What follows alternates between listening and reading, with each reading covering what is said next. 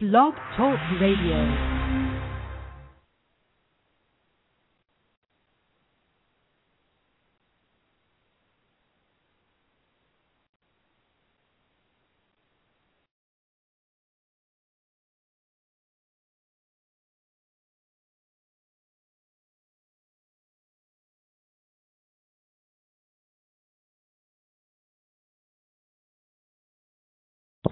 Think we're getting back online. We're back. We're back. Okay. So, finishing up my notes.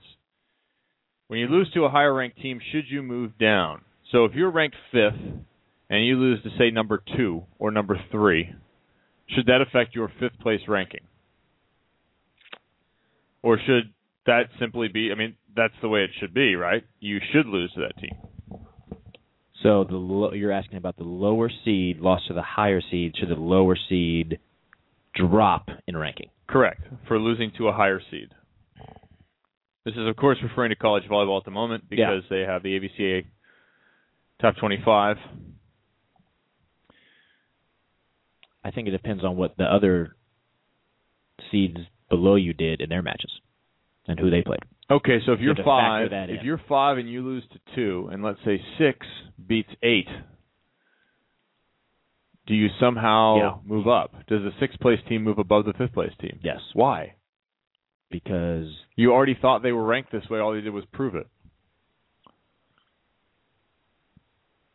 All right, you stew on that for a little while. We have we have till College Volleyball Weekly to sort that out. I'm going to get Devin Brandon's be- opinion on this as well. you have to be rewarded for your good play, Kevin.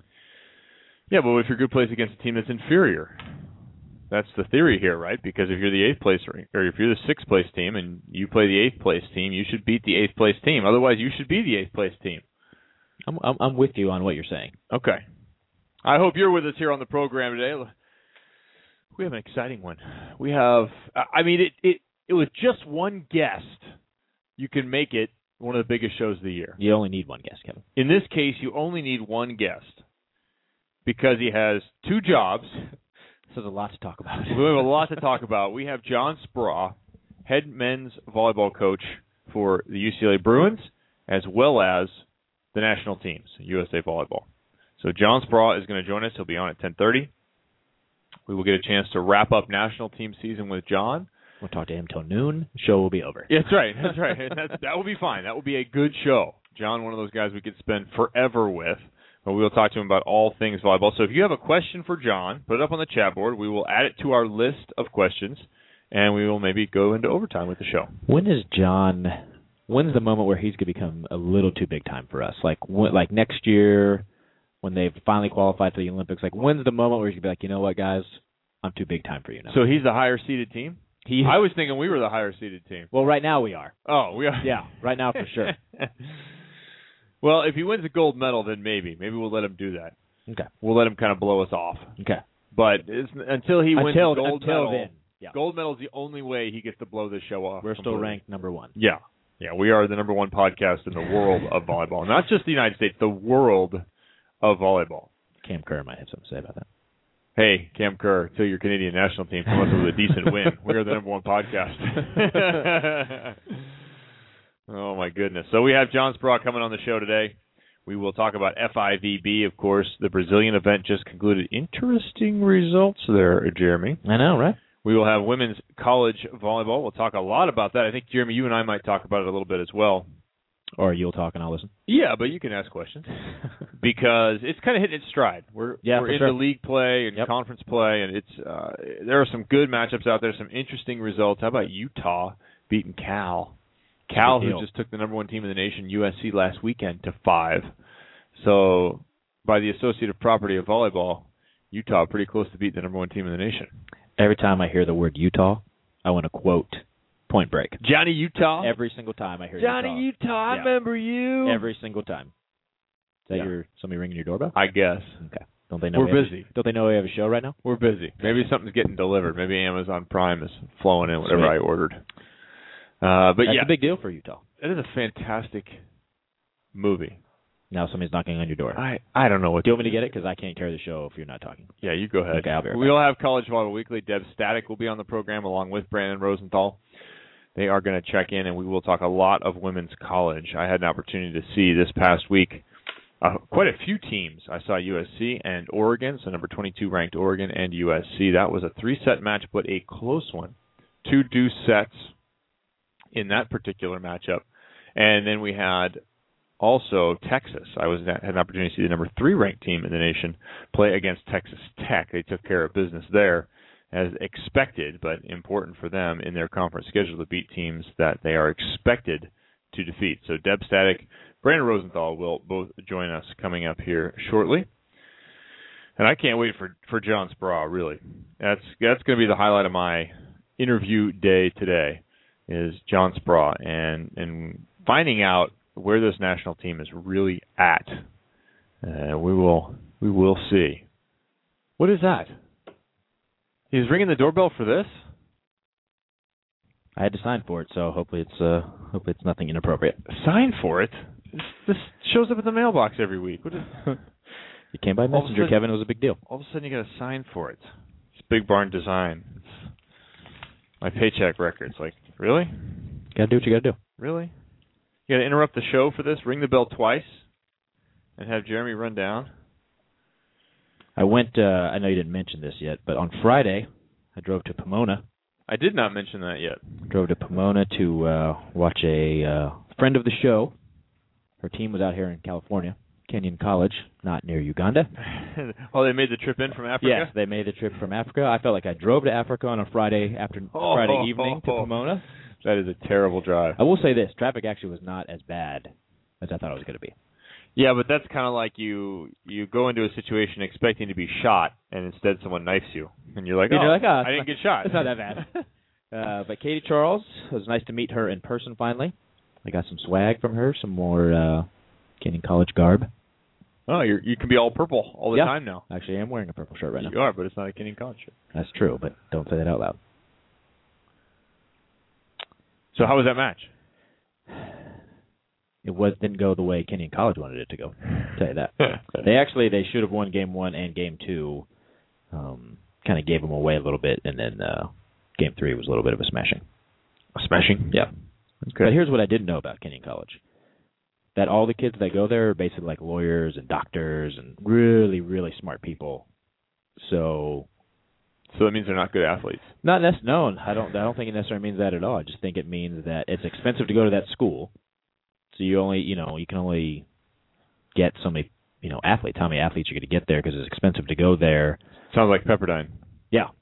Pepperdine, sixty-one thousand dollars a year. Yeah, it's not easy to do. Uh, no. But I haven't seen um the I will say this about Kenyon College, even though like they weren't really in the match in game three, like they were never and haven't had a good season for that matter, I looked at their record. But they uh they kept fighting. There was no like, oh, we're just gonna lose. I'll just like kinda they were in it till the end. I like that. I respect that a lot. So it was nice to meet Katie. Yeah, I see Katie at convention every year. Yep. I see her on the chat board right now. It's, uh, I'm surprised that they're back already. That's a long trip to get back to Africa from from Southern California. Business class. yes, Jay Hosick, sixty-one thousand dollars a year for Pepperdine. You want to have some notion of what higher education has done. Admittedly, a private university, but still, it had just crossed thirty when I was there. Last year I was there was 1997, 96, 97. So we're talking about 16 years. That's a fair amount of time, but not to double, to go to sixty-one thousand dollars a year. Whew. A lot of people don't even come close to making that in their job a year. Pre-tax. Yeah. Yeah, sixty-one grand for your kid to go to college. Yeah. Uh huh. Okie dokie. But while I was at Pepperdine, I had a very Pepperdine moment in the parking lot, changing clothes in between. Oh, because I was there all day. I'm not gonna wear my suit all day. I'm with you. So I'm up there and I'm down in the parking lot changing clothes. Girl walks by me, walks down, ten more cars, hops in. I hear the car rev up. I'm like, huh, it's a strange exhaust note. Turn around, it is the four plus four Ferrari in deep candy red. No plates even on it yet. Student Student. at Pepperdine Yes. driving a Ferrari. Yes. Student. Female student. You've seen the Porsche Panamera? Yeah, yeah. Four seater, Yeah, nice yeah. big four seater. Yep. This is the Ferrari version. It's only a couple hundred thousand dollars. Student car. So what you're saying is That's Pepperdine for you. her parents can afford the sixty-one thousand dollars a year. Yeah, they're they're just like eh, okay. Here's they your, might they might write the check once, forget they wrote it, and write it again. here's your Ferrari. Yeah. Take it to school today. Yeah. Well, not today for the whole year. Here's your Mm. Ferrari. That's Pepperdine for you right there. Unbelievable. KCVB saying it's about the same there. Range Rover dealership. Yeah. Yeah. Not bad. Yeah. It's okay. I just need richer parents. That's all. Let's talk about people getting rich playing volleyball. How about that? I'm into it. People are having success in Brazil. The home side won, USA did pretty pretty good. but a surprising result on the men's side. Surprising. And perhaps now controversial. I love. it. just so everybody knows, Kevin has been stirring up some uh things just for just for uh fodder on the show, maybe. Rosie, Rosie, Rosie. Sean Rosenthal could not play in Brazil because he hurt his back. Correct. I think he hurt it fairly last minute. So Casey Jennings stepped in to play with Phil Dalhausser. So Casey Jennings twice off the couch. So far, a win and a silver. I don't think off the couch, but just for for the show, we'll say that. Well, he's taking care of the kids, so maybe he's out of the kitchen and the poopy diapers straight into volleyball. Just straight into siding out like a god is what you're saying. Yeah, Okay. yeah. You have to figure. No, I'm with you. I would work on Casey all day long. If I'm playing Phil and Casey, I would serve Casey all day. So Casey must have performed. Casey Jennings and Phil Dalhausser got the silver in Yep. Brazil. They lost to Salgado and Schmidt. They were the 18th seed. Yeah. And I also believe I read something, and don't quote me on this, um, but Kerri and April, who also won, were ranked 10th or higher. Um, and it's the first time that anybody 10th seeded 10th. Yeah, and April were seeded 10th. Um, first time that they had made a finals ranked 10th The tenth place team had made it. Correct. Yeah, but see, that's this is a weird situation. You took two medalists, two medal teams from the Olympics just last year, two teams that have won tournaments this year, right? And it's weird to me, like Split them up. and I don't know all the points obviously, but it shows Brittany and Lauren as the 15th seed. Um, Fopma Sweat were the 12th seed. Like I don't know what all the points were, how they figure these out because those seem really low. I wonder. you would have to think that Kerri and April have a lot of points, and even Casey Jennings has points, and you know Phil does too. I don't know how points combine though. I mean, for the women's side of things, we've talked about the fact that it has not been a good season for USA women Correct. on the beach. Correct. Uh, there were only two medals at one point. Correct. and this is a couple tournaments ago, so maybe this makes three medals. Uh, we'd go back and do some math, but it, it was not a really good season. It was not the kind of dominance that we saw with Misty and Kerri playing, and with April and Jen playing well, and um, it, it's a it's a different situation than we've had for the last four or five years. Yeah. Well, I keep telling people this. Like people are panicking about the Olympics already. Like this year, I don't want to say it's a wash, but it's not a telltale sign of what's going to happen in Rio. No, it means nothing. It's like the indoor time. I don't know if it means nothing. It means nothing as in like we can predict who's going to be in the Olympics. I think it it helps these teams. Like the reason why Karen and April are together right now is so they can get the ball rolling before the season starts next year. The fact that Phil Rosenthal, or Phil Rosenthal, That's awesome. The fact that uh, that Rosenthal and Jennings are going to draw straws, or maybe have a mano a mano Yeah, steel cage match. steel cage match to see who gets to partner with Phil Gets to play with Phil. uh, means nothing right now. Uh, the first the first year, it's not that important, and I I kind of raised the issue of do you if you have success, Phil's Phil, automatically just going to drop Rosie. you drop Rosie and go to Casey. You know, I, I raised that just to be funny and for us to have something to talk about. Yeah. Realistically speaking, if you're Phil, the first year of your partnership, you're going to stick with Rosie because you think that that's it. I think after two years, just like the indoor teams start to change their philosophy, change their focus after two years, if things don't go well next year or or as they expect things to go, Yeah. if they're not going as well as Phil and Rosie would like, then I think change is more likely. I will say this though, I guarantee you, Casey Jennings was like, "Hey Phil, I mean, you know, we did pretty good. Just let me know. I know you have my number. Just let me know if you want to play. You know, I'm I'm in. Just let me know." Sounds like me and some of the broadcasting gigs I do. I sub in for somebody, I'm like, hey, you let me know when you need another stuff. exactly. And I I'm don't know. Up for this. Yeah, and I don't know what Rosie's uh, back injury means for the AVP Huntington Beach this weekend. I don't know if he's good enough to play. I don't know. I haven't heard. So we'll see. all players making their way back to play in Huntington Beach this week. That's a quick turnaround. Yeah. Although the Brazil trip not bad, just a long trip, but the time the timeline for the whole Time. thing is not like going to Europe or going to Asia. Correct. That's awful. Anytime you're going straight down the globe, if you're going around that way, you're going down to Argentina, Brazil, Yeah. Venezuela, Mexico. Even if you're out in the Caribbean, it's not that big a deal. Yeah, it's three hours or something, or four hours or five, but it's it's not the gnarly nine hours upside down. If that's their only trip all year, it might be a bigger deal. But the fact that they're going overseas and China and all that stuff like this to them, probably like, oh, that's I, I can handle that. Quite easy. Yeah. Quite easy. I also would like to point out that Nick Lucena and Ryan Doherty got a fifth. that might be the more interesting of the potential future partnerships. Hmm? Yeah. Uh, Jake Gibb and Case Patterson also got a fifth as well, Lucena Doherty in fifth. who were the twentieth seed, by the way. So, what do you do if you're Ryan Doherty right now?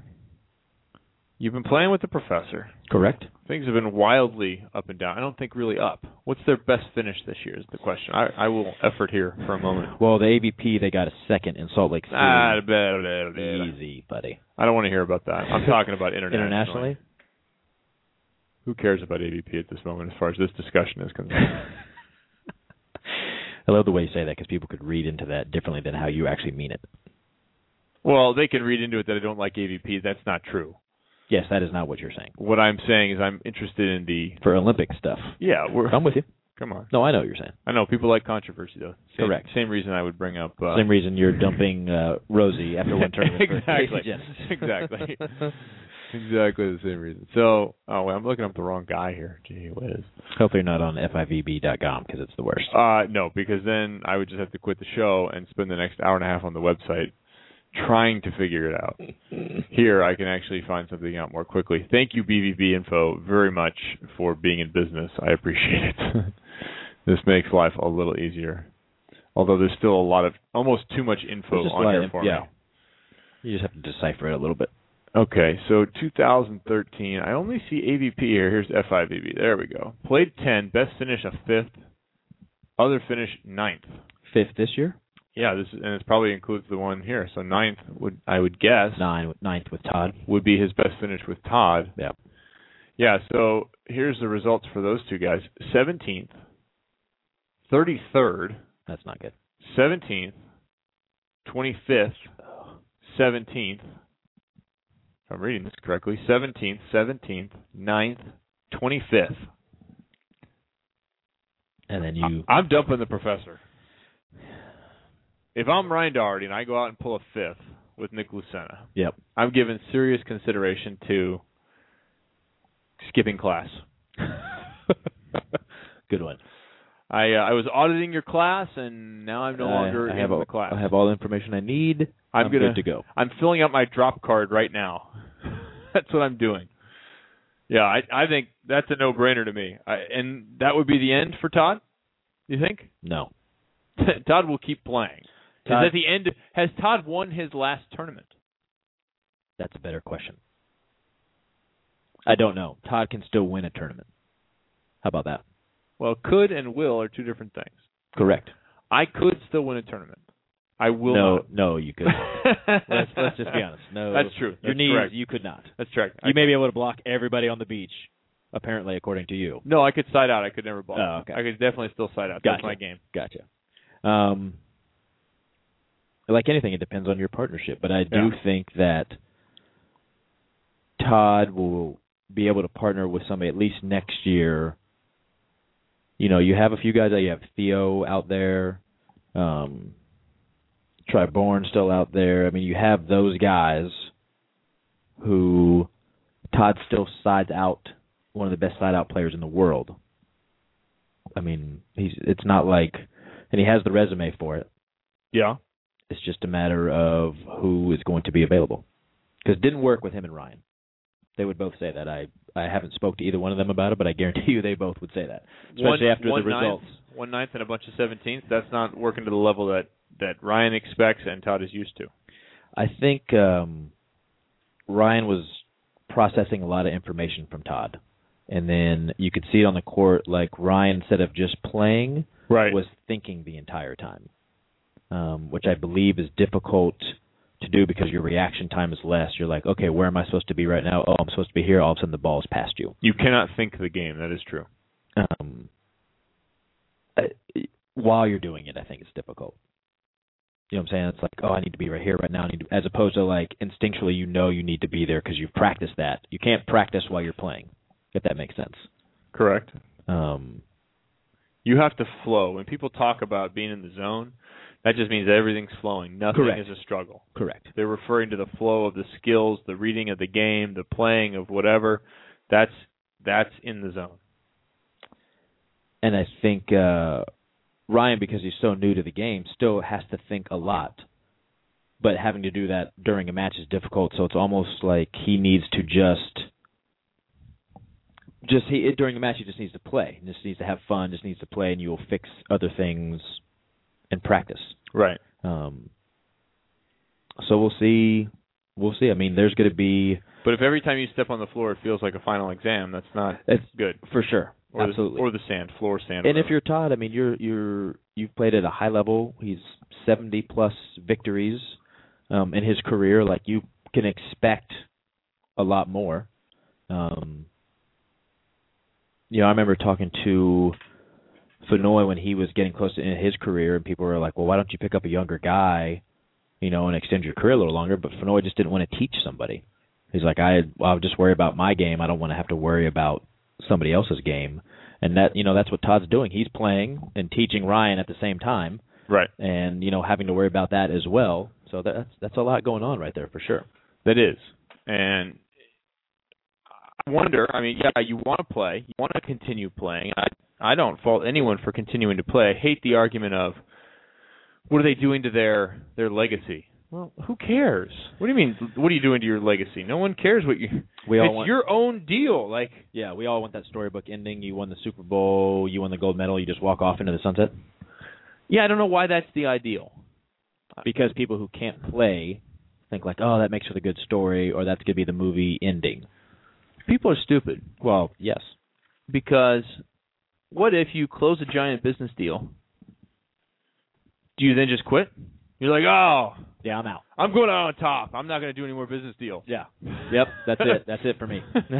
I just signed a giant client. I'm out of here. it makes no sense in the rest of life. I say, you know, when all these football players or basketball players, whatever, even boxers, boxers are a little bit more scary, but you play as long as you can because until Yep. once your body says we can't do it anymore, there's nothing you can do. You could be the smartest. Like Michael Jordan still thinks he could go out there and play basketball, and he can. He couldn't play an 82 game NBA season. Right. Just physically, he could not. Mentally, absolutely. Listen, I can step back on the court tomorrow, and I can play at a level that's higher than 99% of the world. Correct. Period. But I can only do it for Tomo- one, tomorrow. One set. Yeah, tomorrow. Tomorrow. That's it, and then I'm done. Uh, but that that part, that competitor, that belief, really never leaves you. Oh, of course. Why would it? You've been doing that your whole life. So What are you doing over there with cords? Now you're Well- scaring me. Now you're like coming into my zone. You have things you're going to plug in. I need these things. Do you have a pair of those? No. Son of a god. I mean, I could. Do you need it right now? No. You have some audio to play? I just I was trying to have some fun. We can have fun. I can take that out. Just like that, Kevin. What? Just like that? Okay. Well, we'll You're not going to get any audio from me at that point. Well, I don't. I don't here. well, I'm not ready though. well, I mean, we're we're doing this show on the fly here. and Kevin, I'm almost ready. just wanted to let everybody know Kevin's about to plug some audio into the show, and I don't know what it is, so I uh, don't accept any responsibility for what he's about to do. Well, I just find it funny that we've gone through the early part of the show. We're going to have John Speraw here in just a couple of minutes, and we have we have already hit two of the biggest pop culture movies around: Point Break Point Break and oh boy, and Matt Gardhoff. He was he was hitting uh, Top Gun. yes. So I thought we might we might have a little fun with some of this, and I am extremely nervous right now. I'm not gonna lie to you. I don't know if people remember that Roach, you know, he picked a knife fight with someone who was a little bit better, and they found his body, and you know, We're people people died, Bodie. Still talking Point Break, everybody. People died. Kind of like my iPhone right now because it's got iOS 7 on it and it's a 4. It's dying. constantly. Caught my first tube today, sir. Terrible, terrible, terrible. That's one of those things where it's so bad it's good. Right. We talked about that. I forget what it was a couple weeks ago that we talked about. It was exactly that. So bad it's good. And that's possible. We ever had a volleyball team that's so bad they're good? I don't know if it works in sports. Who's winless right now in the NFL? Still, the Giants. Are they so bad that they're good? No. it's not really possible in sports, is it? It's possible for film. You can make a film that is so bad. Sharknado. Never saw it, but That's deliberately bad. yeah, they went into that on purpose. Right. This this movie was not deliberately bad. Point Break. Are you going to deliver on this audio thing that you're messing with right now, or This is YouTube and iOS 7, my man. This is not this is not me. I mean, the chat board is just they can't wait. Heavy rains will continue into the night. Nice. Destructive winds reaching up to 150 kilometers. This Keanu's already got the long hair here. Yeah, You know, he's he's taking on the surfer life. into the end of the movie. Yeah. He's driving up Bell's Beach, I believe, in Australia. Just waiting on my set. It's raining. Yep. Just waiting you, on my set. You are just waiting on Bro, I've set. seen this movie a lot. This is Phil Etherton's all-time favorite film. 2004 Olympian Phil Etherton. They're apparently doing a remake of it. Now Striker Salesman. Well, they're doing a remake of everything. RoboCop is coming back. Obviously. This is this is fantastic. Bodie's just down here. He's got a towel on over a wetsuit. Not sure why. It's pouring rain. Pouring rain. He's wearing like a jean jacket, jeans and boots, walking out onto the beach.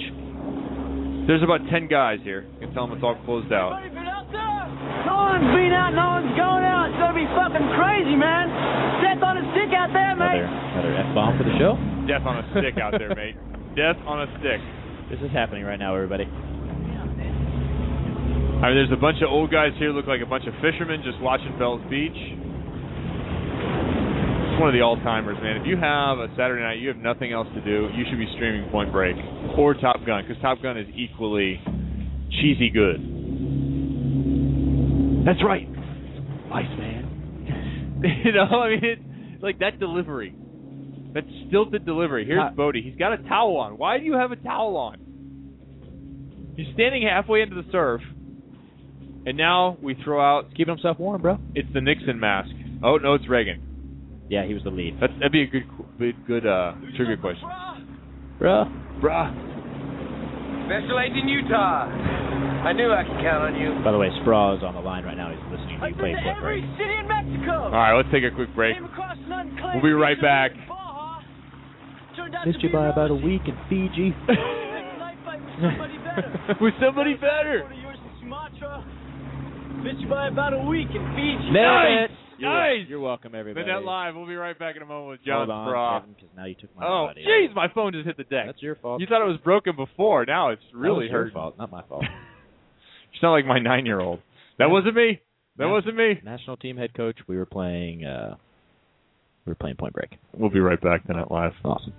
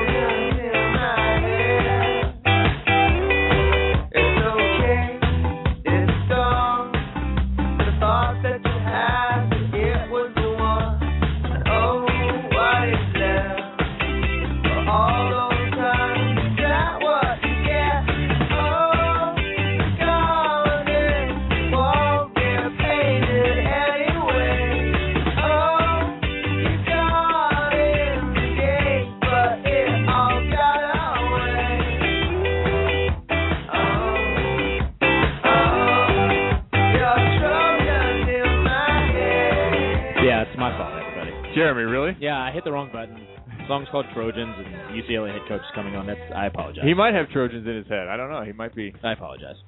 I completely apologize. It won't ever happen again. I love the update on the chat board on the Manzi Davis nuptials, the pending nuptials between uh, Sean and Nicole. First, let's just give congratulations to Sean for reaching out to Nicole, We gave him props. who before. said on the show she was single. Yeah. And Sean's like, "Hello." hey yo. Yeah. Yeah. She, and she uh, let him down gentle. and good for Nicole to respond and give him the brush off.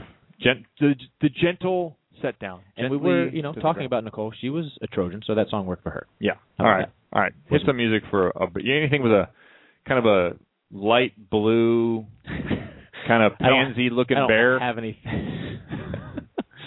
kind of a wimpy looking I mean, who Uh, what teddy bear wears like a bow tie and stuff? Doesn't he wear a bow tie? when I DJ uh the basketball games, Yeah. Joe Bruin, Yeah. uh, he's wearing basketball shorts, and they have a little slit in the back for his little nub tail to stick out. uh, you can just, just you can take it from there. you know, in a mascot fight, this school is not doing well. In our battle of the mascots, the the Bruin is not doing well. But this coach is doing well, so we'll give him the props. Forget the stupid mascot. They might want to go for an update, although it hasn't worked for the Jaguars. I don't know. This guy has three national championships at UC Irvine as a coach. He had a national championship, one, maybe two, I can't remember, with UCLA as a player. One of the few guys to do that. He had multiple job offers after his performance at UC Irvine, building that program from nothing to a dominant force. Normal people take one of those possible job offers. John Speraw is no normal person. He decided, I will take them all. So he is now head coach at UCLA as well as the men's national team. Just completed his first season with both programs, is finishing up national team play this summer with a victory and qualification for the Grand Champions Cup, which will happen in November. Welcome in for a debriefing of 2012-2013, John Speraw. Hey guys, how you doing? Thanks for having me. on. John, thanks for uh, giving us some time here. We know you have a couple of things you could probably be doing otherwise. That's right. It's been a busy, busy summer, but uh had a chance to take a little week off. Paul Spittle, I don't know if you remember Paul Spittle, played outside hitter for me at Irvine. He got married last week up in McCall, Idaho, so I took a week and did a little fishing, stared at some trees. I'm I'm back and ready to go, so this is perfect. Wow, nice. So you did have a little bit of time. I was wondering about that. Just the transition back to UCLA. How's your footwork? Did you get off the net, and are you now back Yeah. on the net, ready to attack? Well, I was in middle, so I was used to being real quick and trans, Barney. Plus, I was small, so I had to be quick, and so yeah, I'm used to that kind of stuff. So yeah, it's all. It's. I'm actually feeling way better than I thought I'd feel. To be quite honest, I thought I might be burning out a little bit at this point, but I'm feeling pretty good. So it's good. Awesome. So this will be year two at UCLA. Uh, how excited are you to get back and continue to kind of put your stamp on the program? I'm really excited about it. I think we're a better team. Uh, we haven't started official practice yet, but you're allowed to go one day a week. And so we've been in the gym, and we we recruited really well. We got some new guys that are already contributing, and I think where we were day one a year ago from where we are day one this year is just we've traveled miles. And so I'm excited. I'm, I'm excited about the direction we're going, and uh, I know we're getting better. I still think, you know, in terms of where we really want to go long term, I think anytime you take over a program, it takes four or five years to really get it where you ideally want it. Uh, I think that's no different here, but um, I'm excited about year two. I, and mostly, I'm excited about sleeping in my own bed because I was sleeping in a hotel room the entire summer. So that that actually is probably the best part. Oh my goodness! Yeah, I didn't realize you were staying down with the national team. That would be quite the commute to go up and down the four Yeah. five. Yeah, Or the I was five. either commute or stay in a hotel. and I chose the hotel option, which you know actually wasn't terrible, but it is nice to be back and kind of focused on one job. Obviously, uh, we're doing a little double duty now because uh, we qualified for the Grand Champions Cup, as you mentioned, and uh, we're we're working hard, getting ready for that too. But for the most part, Mike Wall, Matt Fuerbringer, Anton Willard, my staff are taking care of the game plans and getting all that prepared. So uh, I'm basically up here at UCLA full time right now and, and just getting the Bruins going. So Fuerbringer, in between winning tournaments, is actually still doing some work. That is an unbelievable story. I mean, I'm sure you guys talked about it at length. I that is, you know, I don't know if you knew this or not, but we actually, I decided it was such a great story that everybody needed to hear that I actually interviewed him in front of the team, and talked a little bit about what happened and how that occurred and what he went through and and how he managed that moment and going through that tournament. I mean, how does that happen? That's like a guy coming out of retirement and winning the Masters just because he decided to play randomly for a weekend. You know, it's that that to me is an amazing story, and it was a really really great interview. And we actually recorded it. One of these days, I should actually put that online. Awesome. Yeah, it's it's almost more compelling than the side out storyline. it's way yeah, it's real life. Exactly. Who's Peter Weller or Peter Horton in, in this one? I wonder. I don't know. Yeah, John, you don't have you don't have enough hair for Peter Horton. no, no, not even close. well, let me keep you on UCLA for a second. Yeah, I I want to get back to the national team and Ferbs and stuff. That was a, ridiculous story. I, I, we talked about it here, and we told them we said, "Great, you just wrote the best volleyball story in history." It's uh, Yeah. forget the rest, forgetting the movies or anything. That's going to be a, one for the ages. But at, at Yeah. UCLA, you have this second year. You have a couple of interesting talents back. Robert Page interests me. He's going to be a senior. He's seven feet tall. You had him hitting outside last year. Is that going to continue? How many changes are we're going to see in your lineup this year? It seemed like last year you were searching for about the first half of the year. Well, that's totally true. I actually I don't think I've ever coached a team that's improved more over a single year than the team we had last year. I mean, the guys were just remarkable in terms of what they were able to accomplish. Um, so I, I think there's first of all we have a bunch of new faces that are going to contribute, and so it's going to be just like any challenge that a coach has about just trying to find his best six and trying to put the best team together on the court, and and whether or not you know what we did last year with Page was he was playing opposite early, and then we put him in an outside hitter position because he hit a little bit better on the left, and then took an outside hitter who could hit pretty well on the right and put him at opposite and had him pass. And that was that was just me trying to find out what was putting everybody in the position where they were at their best and, and what their strengths were. And this year, because we have so many new faces and guys that are already pushing some of the veterans, I I don't know exactly what decisions we'll have to make once we get into training and figure out what everybody's strengths and weaknesses are. I, I could see us having a very different lineup. Um, everybody worked really, really hard in the off season. Some guys are significantly stronger. I, it'll it'll be quite a battle. I think it'll be fun. I think it's uh, we're going to have a real deep team, and guys are really hungry because I think we finished the year feeling like we were one of the best teams, and uh, not getting an opportunity to play for a national championship was disappointing for many of the guys. And uh, I think they want a shot again this year. I think they'll have a good. I think they'll have a good opportunity. We'll see. I, I know that a lot of other teams are better too, so we'll just have to see once we get out there how everyone looks. You mentioned the new incoming class, and I wonder is men's volleyball headed the way of women's volleyball, where you have such incredible underclass dominance? I mean, I think of Jordan Burgess at Stanford, who's in only her second year, uh, Ebony Nwanebu, Samantha Bricio, both at USC, who I saw recently, and, and their performance last year and this year as freshmen. I- Is men's volleyball going that way, or do these guys usually take a little bit longer to develop? Yeah, I think they take a little bit longer to develop. Some of the guys, I think, with some of the most upside are, are still growing, still super thin. I mean, you look at a guy like Oliver Martin, who we signed, and you know we signed him. He was six foot seven. He's now six foot ten, and he's still growing. And you know he's pretty fluid guy, and and he's in the weight room. And I'm watching him. He's got a long way to go. You know, I mean, those guys that are still growing, they take a lo- long time to kind of develop. Um, so I think some of those guys will take a little bit of time. We do have some young guys that are going to come in and contribute right away. I think, and I think there's just general ebbs and flows of that, Barney. I think you know sometimes you get some great classes and some teams that need some help, and that all works where you get a bunch of freshmen that get out there on the court early in their career. It doesn't always happen like that. I I think it could happen with us, but we also have a number of seniors that are back. So um, I think that last year was a good class overall. I think a bunch of teams got some good players. I know some other teams went out and got some foreign athletes too, so that's always interesting to see who teams pick up from overseas. Uh, it's a it's a risky venture, but if you get it right, obviously we got it right with Kevin Tilley when we were at Irvine. It can have a tremendous impact, and so you know it'll be interesting to see what these other teams picked up too. What's your your reaction to the UOP situation with UOP getting rid of their team? You know, it's it, it's tragic, is what it is, and it's frustrating. Uh, I don't know that there was once that decision was made. I don't know that there was anything anybody could have done about it. You know, I mean, I think everybody wrote letters and and they signed petitions, and I think they worked really hard trying to do it. At the the day, it didn't happen. And I don't know.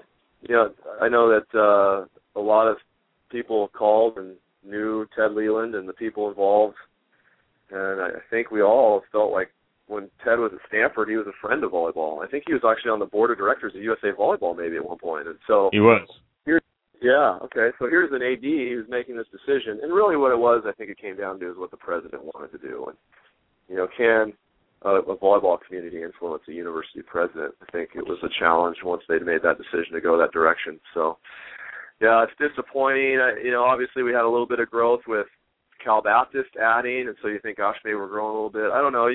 We're just always going to have to fight for growth because you never know on the back end if you're going to lose anybody either. So we just got to keep growing. We just got to keep working. And uh, you know, Conference Carolinas is a nice addition for us. I think kind of makes things a little confusing with the Final Four, but uh, I think that's a good thing for volleyball. And we'll just have to keep finding other schools because you know it may not be the last. So we got to make sure we keep. It's like recruiting. Got to keep recruiting because you never know who you're going to lose along the way. So we just got to keep working at it. You know, the sport's growing at a youth level. We just got to keep working at the, the top level to get more teams. What do you think the effect will be on the MPSF construction? Good article by Vinny Lobson off the block speaking about the travel partner arrangement that used to be in place between UOP and Stanford, and now Stanford kind of feeling Mhm. like they're on an, an island. What effect Yeah. do you UOP, the dropping of UOP, will have on Stanford and the way that the conference is put together? you know that's just going to come down to scheduling. I don't think long term it's going to have that big of an impact on Stanford.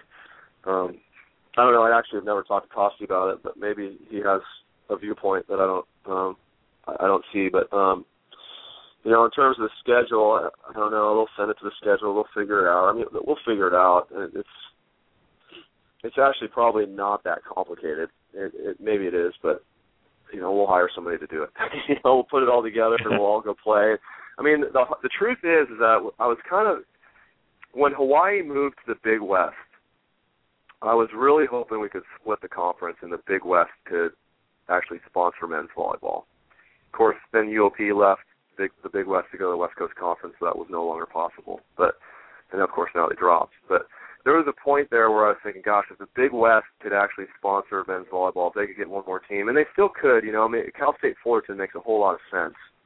In Orange County, pretty inexpensive sport. They just have some budget issues. If they could ever get those resolved, I don't know if they could or not, but that'd be a great spot.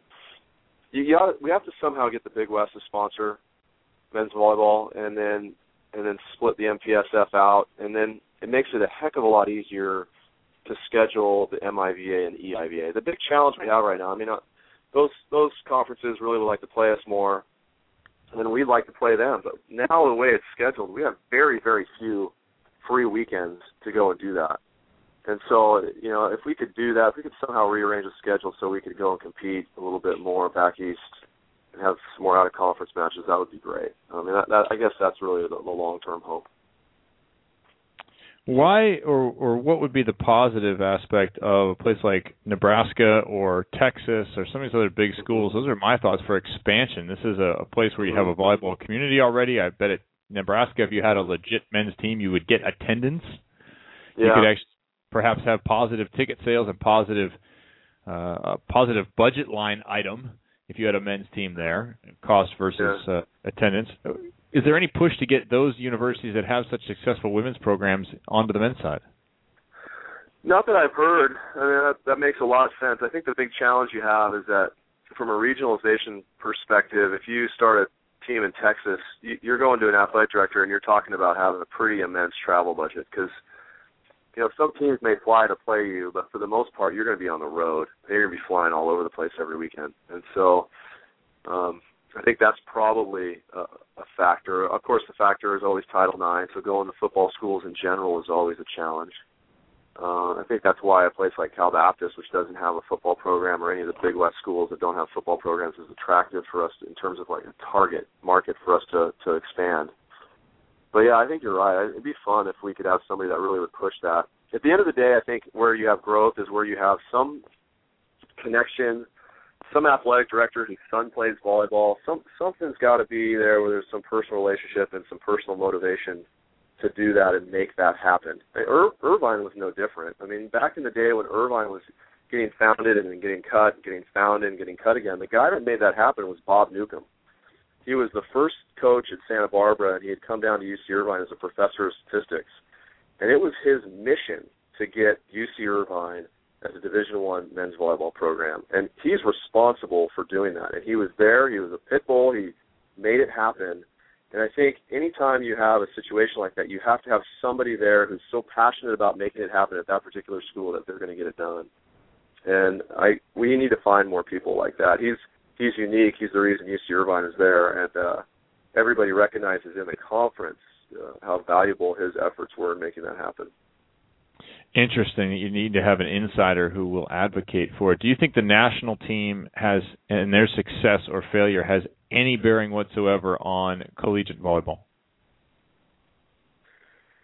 Uh, maybe long term. You know, I, I I don't think directly. You know, I don't think uh, an athletic director is watching us win the gold medal in 2008 and thinking, you know what, forget Title IX. I'm starting a men's volleyball program. um, you know, he's not doing that. But I think there's a lot of young boys out there that are watching that and they're they're thinking about what they're doing and they're maybe being inspired. People get inspired by watching television and championships and winning. Um, you know, when I was at Irvine, uh, Dan McDonnell, who served the ace to win the national championship in 2012, we were recruiting him, and he had turned us down. And he said, "No, I'm not going to do it." He was playing volleyball at club volleyball at University of Arizona. He was pre med, thinking about going to med school. He's from Arizona. Decided he didn't want to come. We're okay, you know, no problem. And then we go and win the national championship. He's watching it on TV, and he calls me the next day and goes, "I changed my mind. I want to come." And then two years, you know, three years later, he's winning us a championship with a serve. And you know, I think young men, boys, are they're at home, they're watching. They can be inspired by the way a team plays and how they carry themselves and, and winning. And you know, maybe maybe somewhere there's some young kid who's thinking about playing volleyball, or his sister's playing volleyball, or whose buddy's playing volleyball. He's never played, and he's watching Clay Stanley win a gold medal in 2008. Maybe he's playing because of that right now. I don't know. I'd like to think so, and uh, certainly that's our hope. You're listening to Net Live. We're talking to UCLA men's head coach and USA men's national team head coach John Speraw. John, let me take you now to the national team. First year with that program. Give me a grade for you and your staff on the year so far. Oh wow, staff absolute A. We were put in a pretty challenging situation, just getting hired late, um, having to hire staff. Fuerbringer and Gary Moy carried a pretty big load. Gary's our, our administrator in Anaheim. Carried a pretty big load early, trying to get everything organized. Uh, we were able to hire uh, Anton Willard. He came in in May, and, and Mike Wall came in, and uh, I think his official hire date was maybe July 1st. So we didn't really get fully staffed until July. And so that was the challenge. I think we did a real nice job of trying to get everything organized. Everything from the format of the game plan in Excel needed to be redone. And you know, we just it took a ton and communicated with all the athletes and figure out what our rosters were and, and every time you get a new job you gotta figure out what the even administratively how things work. Right down to the paperwork you need to fill out for trips. You know, all those things just need to get figured out for the first time. And so the staff absolutely did an A. Uh, I think looking back on the team, um, I think well, especially considering the result at the end, I'd have to say it was an A this year too. Uh, we did a lot. I mean, we took a lot of chances. We took a lot of a look at a lot of different guys. We decided we were going to rest some veterans. I think all those decisions in the end worked out pretty well. Maybe not flawlessly, but pretty well. I think Reid feels real good after taking some time off. Uh, he's certainly played like it. He's playing. Reid is playing some of the best volleyball I've ever seen him play, and that's really nice to see in a guy who's been playing as long as he has. And he he looked fresh and he looked positive and enthusiastic, and uh, that was he was a real nice contribution, really nice contribution for us uh, at NORCECA. And then you you're combining. You take a look at a bunch of different setters. We took a look at basically three new setters this year, two new opposites, a new libero. Uh, we have some veteran play in in the middle, but we even took a look at Foodie Tavana so we were taking a look at a new middle at NORCECA. Uh, we're taking a long look at a bunch of different outsides: Garrett Muagututia, uh, Tony Ciarelli, Jeff Menzel. I mean, these these guys all came in and were playing significant minutes for us in the World League and in NORCECA. And you know, we still had some veterans with Rooney and Reid and David Lee, and you know, we had we had some guys that have been through some matches. There's no question. Um, but I think in general, you look at just what we were able to do, who we were able to look at, the the broad-based view we were able to see um, and kind of get a feel for where we need to go over the next four years. I feel really, really good about it. That that win at the end, Barney. I know you know how important that was. I think most people don't Oh, yeah. know a whole a whole lot about NORCECA. You know, they they spend their time thinking about World League or World Champs or World Cup or Olympics. You know, they think about those big four things. And at the end of the day, the most important tournament you have is the Olympic qualifier in 2016. That NORCECA zone is the most important. Got to get got to get that win. And I think for us to go in in this summer, taking as much chance as we did, looking at young guys, talking about some new things, talking about how to be a great team, uh, bringing in a new staff. That's always a change. Uh, and then to come out with a win over Canada in Canada, I thought was very significant for us. And uh, the opportunity, obviously, to go and play in Grand Champions when we didn't really get an opportunity to play in in the World League Finals and, and play some of these top teams again is really valuable. And so I, I'm excited, really excited about what we're able to do this summer and uh, the direction that we're going. I feel good. I think the team feels good, and I think they should feel good. Did you feel like World League was sort of a missed opportunity? Uh, you know, yes and no. I mean, it, it was because we just, I don't know. I, I still think about that Poland match. You know, when we're at Poland and we're playing in Spodek, and you have some swings for the match at four, and you know, I just, I think about that and how that would have changed things. You know, that could have potentially put us in the final. Right. Um, and so obviously you get close, you get that close, and you think to yourself, man, yeah, of course I think about it. Um, was I think it was John- it was it, it was interesting because you go into it, you, you think you're having no expectations, then you go four and one, and all of a sudden you're thinking, gosh, Right. you can do it, and all of a sudden you don't. And all, and all you know, it was a little bit of an up and down experience for us, but yeah. Yeah, that's what I wondered is if going into the tournament it was, well, we just want to play some young guys. We have certain goals for individuals. We're not going to worry about winning. But Yeah. then you have a little bit of success and you start to view that as a new opportunity and a greater opportunity. And then all of a sudden the internal expectations rise and change. No doubt. I mean, if you try it, you tell your team, hey, don't get big picture, focus on this point. And you're over on the bench looking at this team thinking, we can make the World League Finals. you, you know, and and, and uh, you get excited about it because you know that would have been really significant. I mean, to take that team with all those new guys, and at that point we didn't have Reid and all that stuff, so you, you you're rotating a bunch of new guys in at that outside hitter spot. You got two new opposites, you got two new setters, you got a new libero. And, and for us to have gone to the World League Finals would have been sweet. That would have been something. Of course, we didn't. And at the end of the day, you're right. I think our goals were to take a look at a lot of new guys. And uh, in the long run, I think it's going to pay off. I think the rest we were able to give Reid, the looks we were able to give to some new guys. Uh, I think we have to continue moving forward with young guys. I think that's important, and um, I think in the long run it'll be good for us. But uh, yeah, it, it was it was a little bit. We dangled the carrot a little bit. It was tough to, to not get there. on yourselves. Put the carrot out in front of yourself. Give me uh, give me a few standouts from this year, guys. You felt really stepped up. Uh, well, I mentioned Reid. Uh, I just felt he came home from Turkey, and I, I remember watching him play, and he just was playing with confidence, and he was explosive, and I remember thinking that he was playing great. And then uh, he obviously took some significant time off for maybe the first time in a decade, and uh, he came back and was a little rusty, and I was wondering if he'd get it back, and for him to come back and play as well as he did at NORCECA, I think is really, really positive for him. Uh, I think he really gave us some nice leadership too, so that was really good to see. You know who also stepped up in terms of, terms of a leadership role, very vocal, incredibly positive, great with the young guys, was Sean Rooney. Really liked I really liked what some of the veterans gave in terms of just their emotional, enthusiastic support, team attitude. Uh, even Rich Lambourne, uh, who didn't really play a whole lot for us this summer because we were giving Eric a ton of those reps. He was in practice working hard every single day and had great things to say. Every time we had a team meeting, Rich is incredibly bright and he's been around and seen a lot of volleyball and he always has great contributions every time we have a team chat. And so I, I was really happy with a lot of the veteran play. Uh, I was really happy with Matt Anderson and the way he was able to improve, particularly at his passing. I think he he became a pretty good passer by the end of the year. Uh, he changed some of his techniques and his fundamentals. He really spent some time working on it. He works incredibly hard. He's very professional. Um, sometimes making changes for some of these guys that have been playing at a real high level for a long time is tough, you know, because ultimately when you're making a change, things get worse, and that's hard for people to process.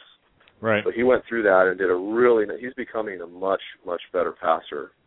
Uh, I, I still think he has upside in terms of his block and uh, his attacking. I mean, of course, we mixed him around a lot this summer, so he doesn't know what side of the court he's sitting on. But at some point, we'll figure that out, and he'll continue to improve there too.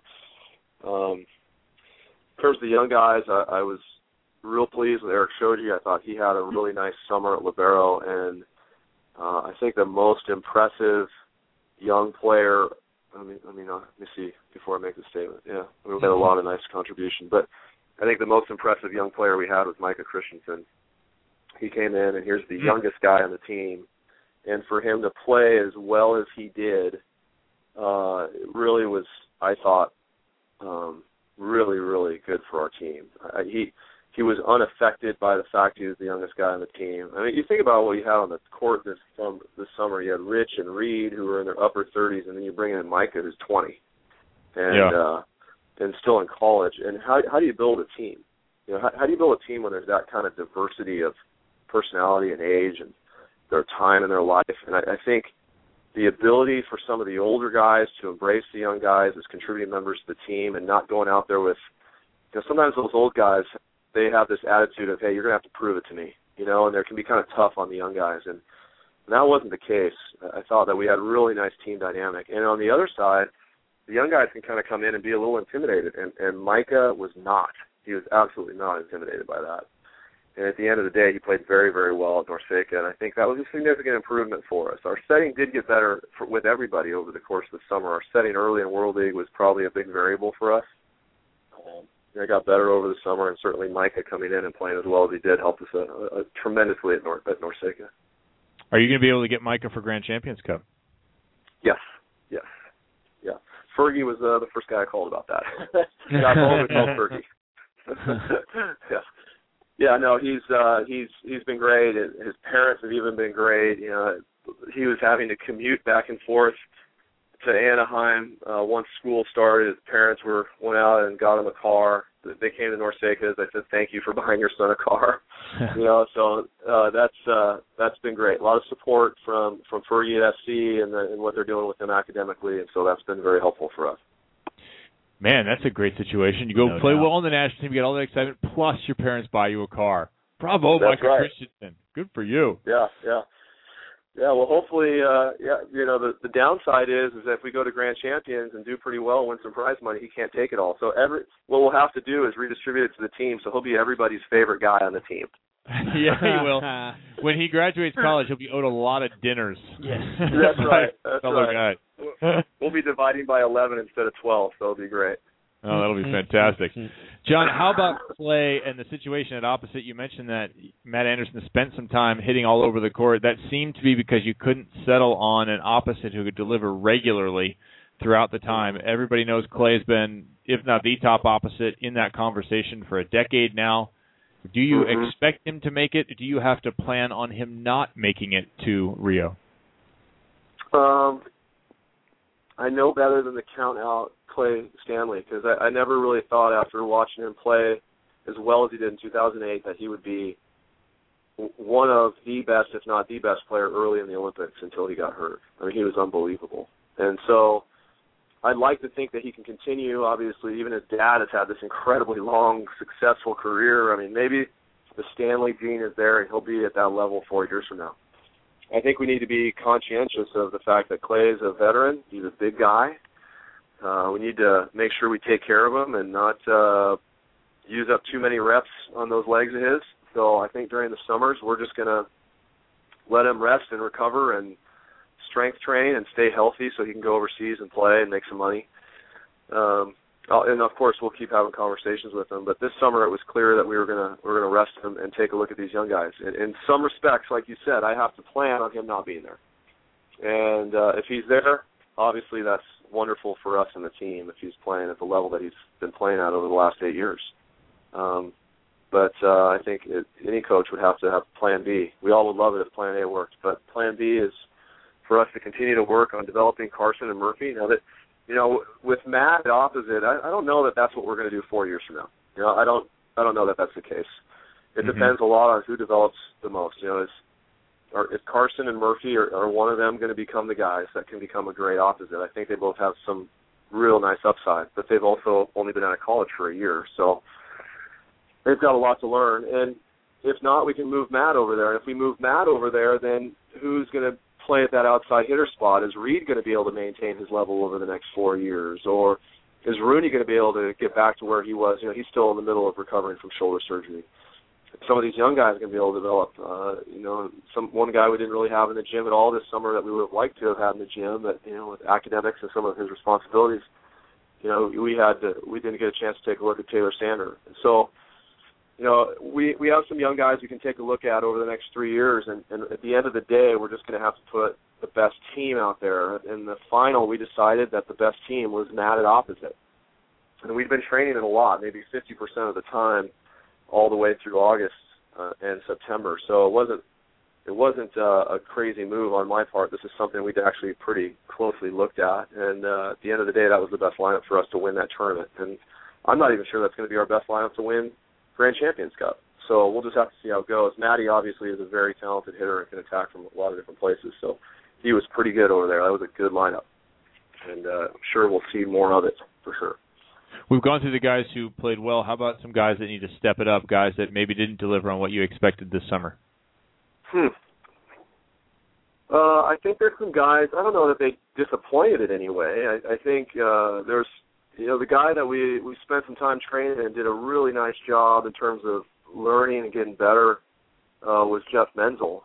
Uh, he's physically unbelievable. Um, Yeah. he flies and he can hit the ball and he can got better at blocking. He really le- learned how to pass the ball at a much higher level. So you look at a guy with that kind of physicality, and you'd like him to learn how to play the whole game better and continue to improve. Um, so that there, you know, there are guys like that. I think that's true. My general consent, my general thought, watching some of these guys, Menzel, Carson, uh, Murphy, uh, Matt Anderson. A lot of these guys have been so physical their whole life that they were never forced to play maybe like Riley Salmon.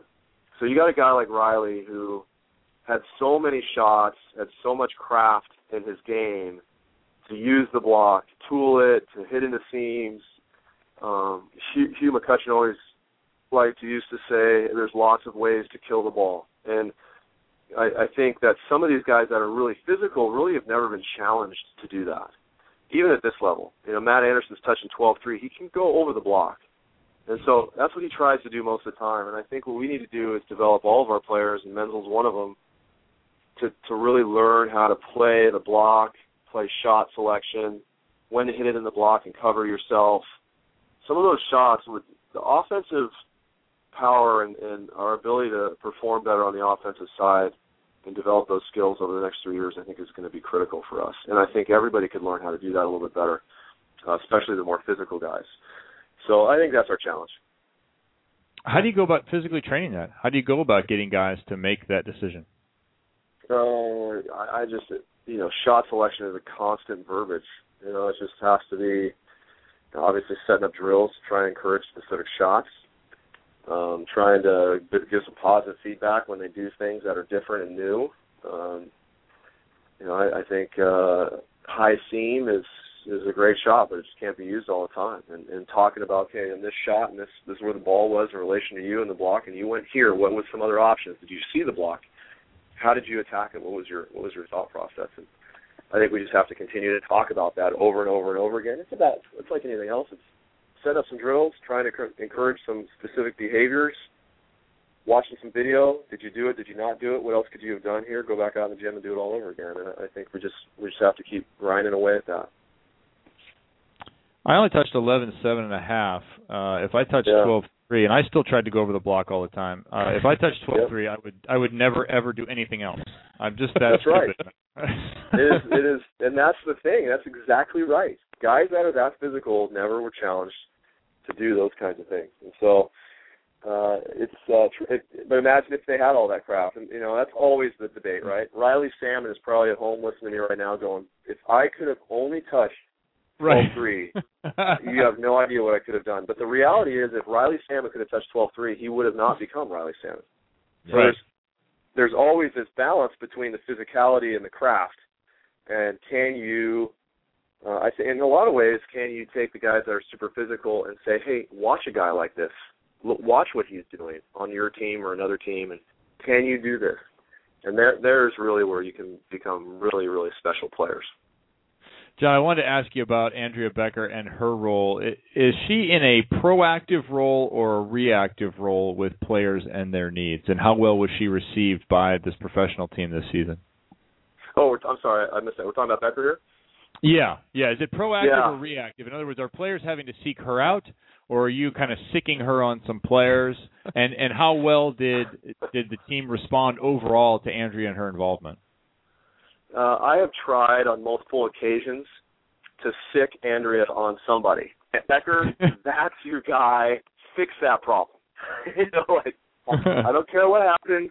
This is what you need to do, and she is very reluctant to do that. Um, Andrea is uh, has always had the philosophy that uh, you know what I'm here. I'm gonna I'm, I'm here as a resource for the athletes, and I'm gonna. She does some general things with the whole team. Uh huh. You know, she'll do a, a lecture here or a discussion here or uh, a visualization or a meditation session here or there, and, and she does a lot of those things. And um, but in terms of her individual interaction one on one, she really kind of she's not going out there. I think a lot of sports psychologists makes make the mistake of trying to get in everyone's business, and that that makes people really reluctant to do that. You know, that it's they get hesitant and she's very aware aware of that. So for the most part, she's there as a resource. And when people realize that she's not there trying to shrink their head or do anything too crazy, and that she's a resource that can help make them better athletes, then they start coming to her, and that's when it can really work well. And there's definitely been times when I've gone to a guy and said, "Hey, here's here's somebody that's on our staff. That whole purpose is to make you a more complete player. And you're not utilizing that resource." And so sometimes I can go that direction, which is effective. Um, but yeah, Andrea is pretty reluctant to get into other people's business unless they're comfortable with her being there. Uh, that being said, I think we've found that the guys on the national team were very receptive. Very. I, I, I, wondered about it. I've had different experiences um, with Bex in different teams. Um, the guys at UCLA when we first got here were wonderful in terms of receiving her, uh, and I wondered what the national team guys are going to be like. They're they're professional, they've been around for a while. Uh, I wasn't sure how that was all going to go, but they've been wonderful. They've treated her great. I think they all value her input, and she works a ton through me. I think that's the thing is that for me, I felt like having Becker around has made me a better volleyball coach because we talk about these things, and she has input for me in the way that I do things. So she makes me a much better volleyball coach by her being around, and, and that ultimately impacts, I think, everybody. John Speraw, head coach at UCLA and the men's national team. John, thanks for sitting in. Uh, tell us when the Grand Champions Cup is happening. Oh, my gosh. Let me look at the calendar here. I know that I leave on November 10th. Hold on here. I think it was the 19th to the 24th. Does that sound right? Sounds about right. Uh, eight, I think we start playing the 18th. I think we play. Hold on a second. BJ Evans says 18th. November 18th to the 24th. Yeah, I think we played. So far, what we we, we understand, although it's not finalized, we played Japan on the 18th, Brazil on the 19th, travel on the 20th, and then play the wild card, which I do I, I don't think has been named unless it was named today. And then uh, Iran and Russia. I think we're scheduled to finish with Russia on the 23rd, and then tw- fly home the 24th. So. Do you approach this a little bit differently than World League and some other stuff? Are you done experimenting for this year and you put out your best team? Uh, no, I think we're going to take a look at some more guys. Uh, I don't know about more guys. Uh, I think we're going to take a look at guys that still haven't gotten a ton of looks. I mean, I think we're going to bring, we're going to take 14 over there to train. Then we got to select 12. Um, yeah, I, I could see us wor- working Anderson in an opposite, and I could see us putting him back at outside hitter and taking a look at one of our our opposites again, and a little bit more of a traditional lineup. I'd, I'd like to. The other lineup that interests me is putting Anderson at opposite, having him pass the whole time, and putting Menzel out there at that H two spot. Um, so I'd like to take a look at that. Um, so yeah, I, I think at this point, we're going to get some opportunities to take a look at more guys against some good teams, and we're going out there to win. I think uh, some different lineups could still beat different teams. We'll just we'll just have to make the best decision when we get there. Very good, John. Thanks for spending a lot of time with us here today and just giving us an update on everything. It's always fun to talk to you and hear about what's happening now with two quite important teams in the men's side of the game. Thanks, man. Yeah, yeah, no problem. Uh, good talking with you guys, and I'll, I'll talk to you soon. All right, John Speraw, head coach Okay, of uh, every team that we can think of on the men's side, men's national team. Every UCLA. men's team you can think of, John is coaching. if John had the opportunity to coach, uh, let's say UC Santa Barbara, also could he have taken that job? Sure. Why not? Uh, lots of great stuff in there. I'm going to give you a couple minutes here. We're going to take a break. You're going to digest a little bit of it. We're going to come back. We'll have our college volleyball weekly, but then hang on because I want to get back to a lot of stuff that John Speraw touched on there. Touched on a lot of a, a lot of interesting stuff from. I have two pages, three pages of notes here from UCLA and NCAA stuff back into the national team and what happened this year. And we will get into all that after our college volleyball weekly. So stay with us here on the Net Live, Kevin and Jeremy. The best college volleyball in the country is coming to Seattle, and you'll want to be there up close to take in all the action. It is definitely on. The best way to see it is to experience it live at the 2013 NCAA Division I Women's Volleyball Championship, December 19th and 21st at Key Arena in Seattle, hosted by the University of Washington and the Seattle Sports Commission. Affordable ticket prices now available. Go online at ncaa.com/volleyball and reserve your seats today.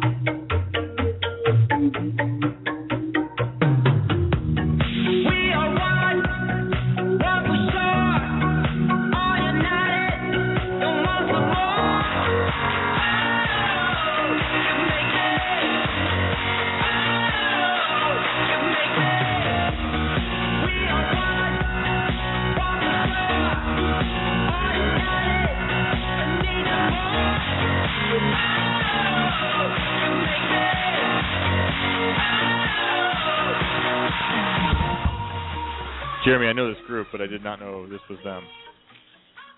Avicii? Correct. Avicii is one guy. I had to ask you that. That's okay. Well, I mean, one guy is a group, though, right? I mean, or is it considered an individual artist? Uh, I don't know if you can call an individual group.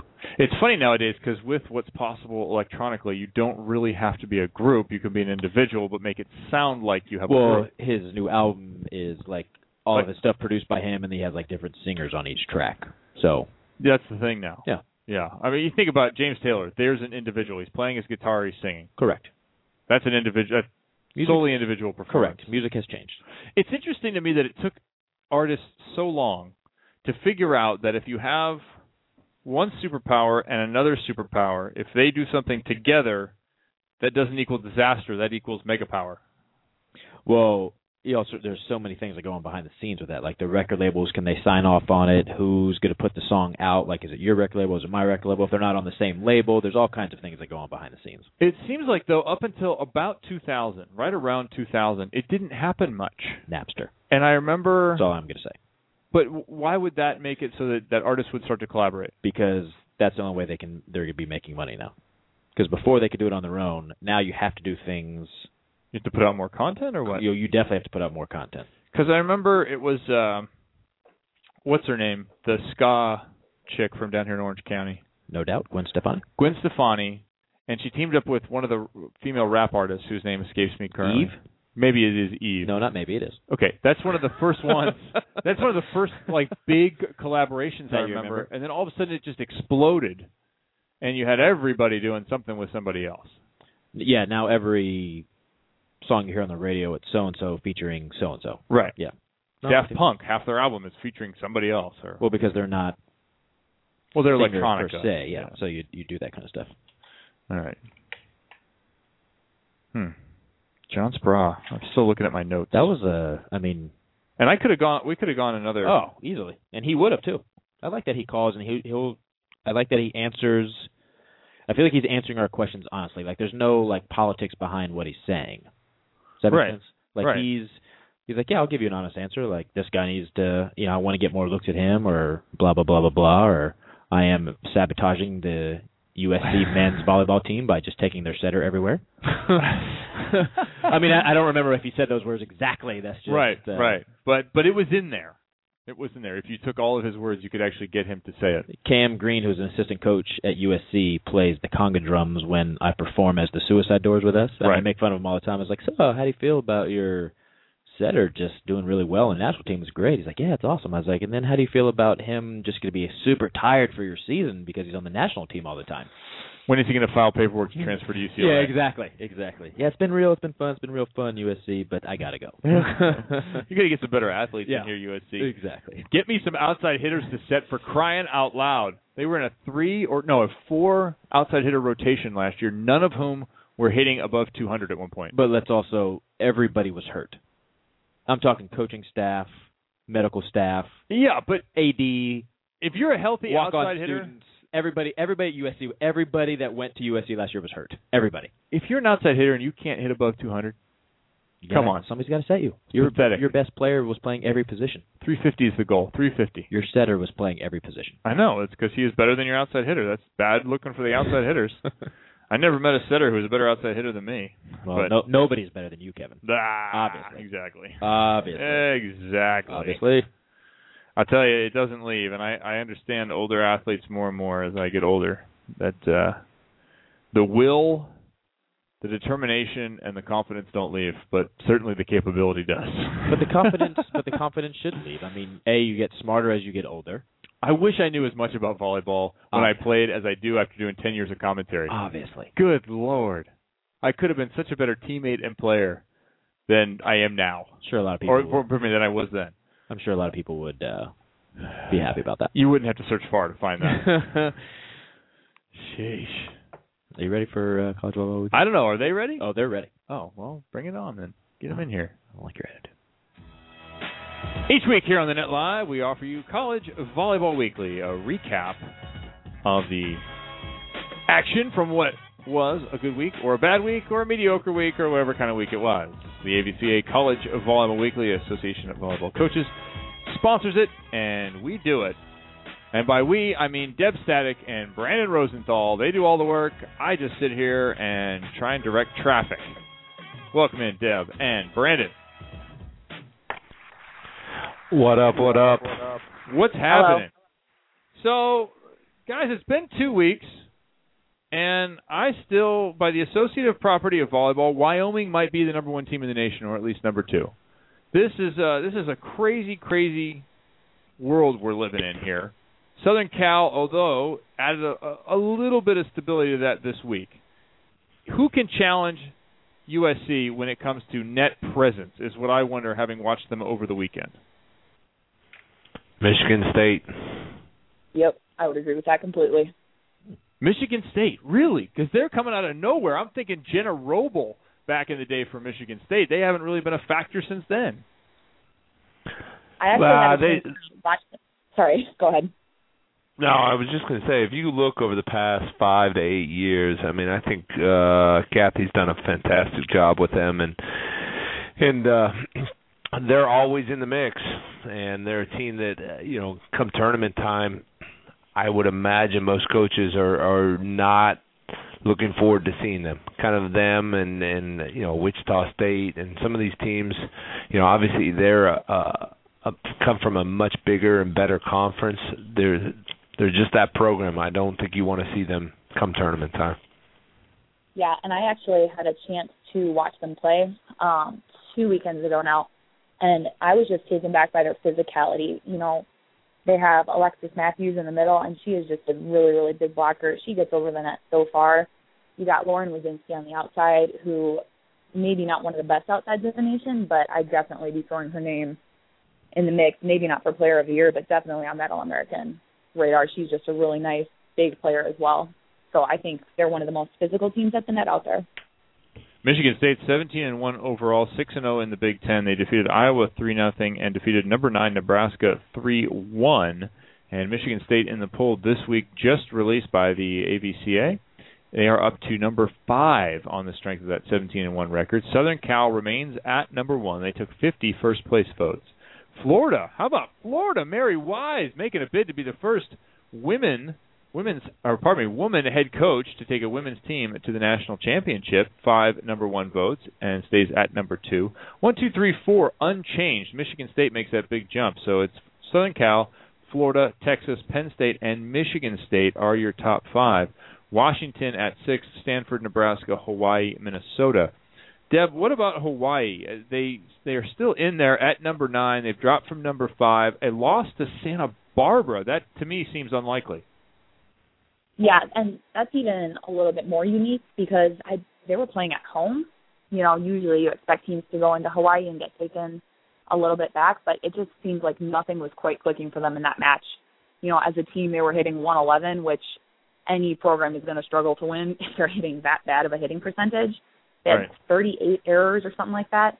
So they just were not were not clicking, but they have a off week coming up here, so I think they'll probably be taking some time to kind of head back to the drawing board and think about what went so wrong in that match and what they can work on to make sure that they kind of continue to win matches that they need to be winning to stay on the national radar, at least the top of that radar.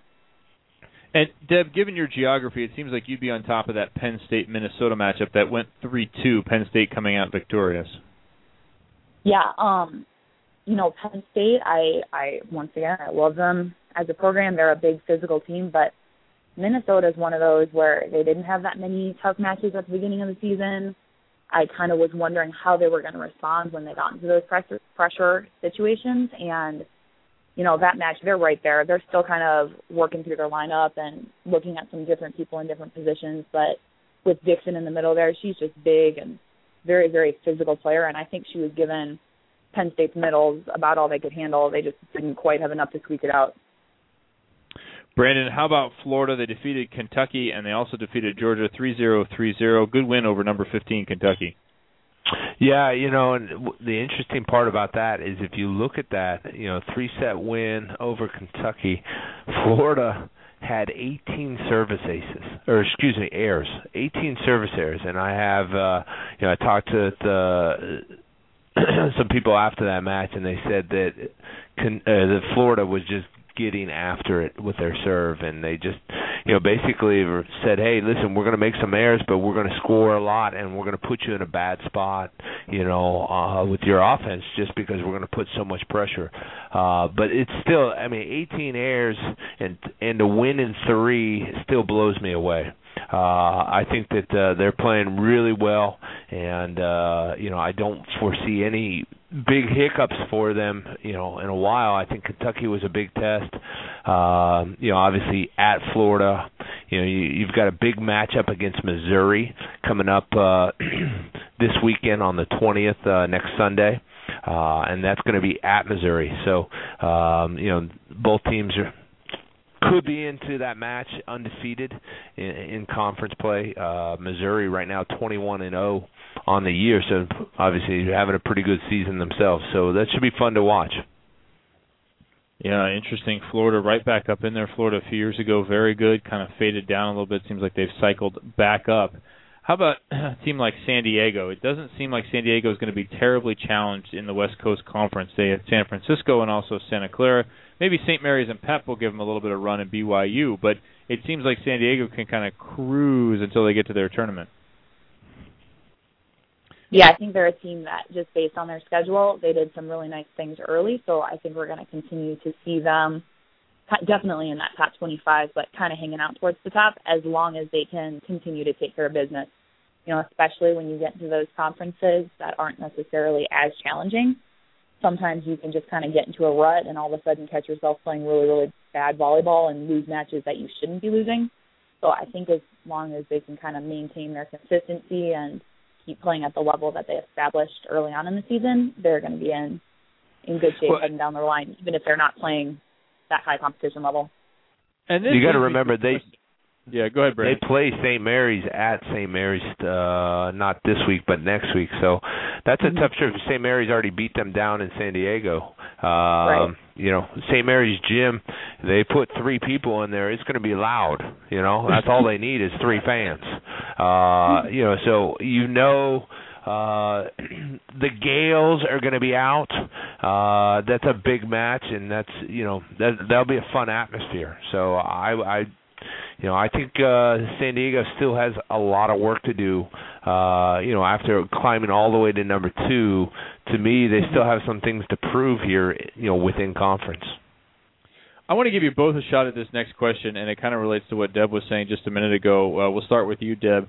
As far as where do you want to play? What conference do you want to play in? I've been asking coaches this throughout my interviews. Going down, and I did a Big 12 match. I did Texas, Texas Tech this last week. I did Oregon, USC yesterday. I've asked these coaches, where do you want to play? Do you want to play in a conference like the Big 12?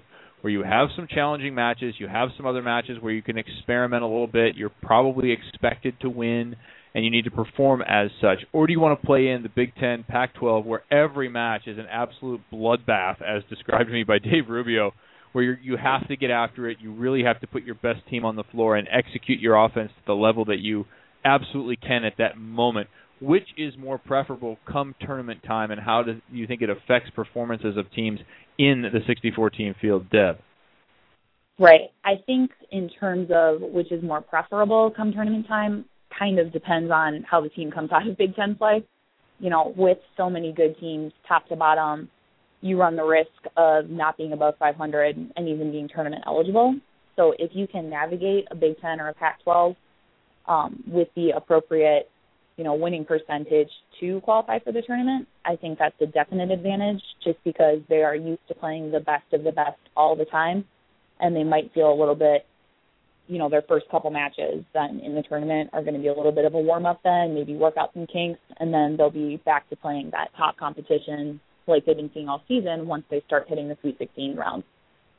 Um, you know, that being said, for some of those teams that are scheduling ridiculous pre-conference matchups, it is tough to play with a target on your back, and it's tough to play with your back against the wall. So for these teams that played really, really tough pre-conference, they're not quite above 500 or they're dancing pretty close to 500. You know, they're going to play their whole entire Big Ten, Pac-12 season trying desperately to win every match that they're supposed to win and squeak out some upsets just to be tournament eligible. So it can come back and and bite you in the butt a little bit. Brandon, you're a coach. Yeah, I say you go, you know, I like the Big 10, the Pac-12. Bottom line is if you deserve to be there in the end, you will be.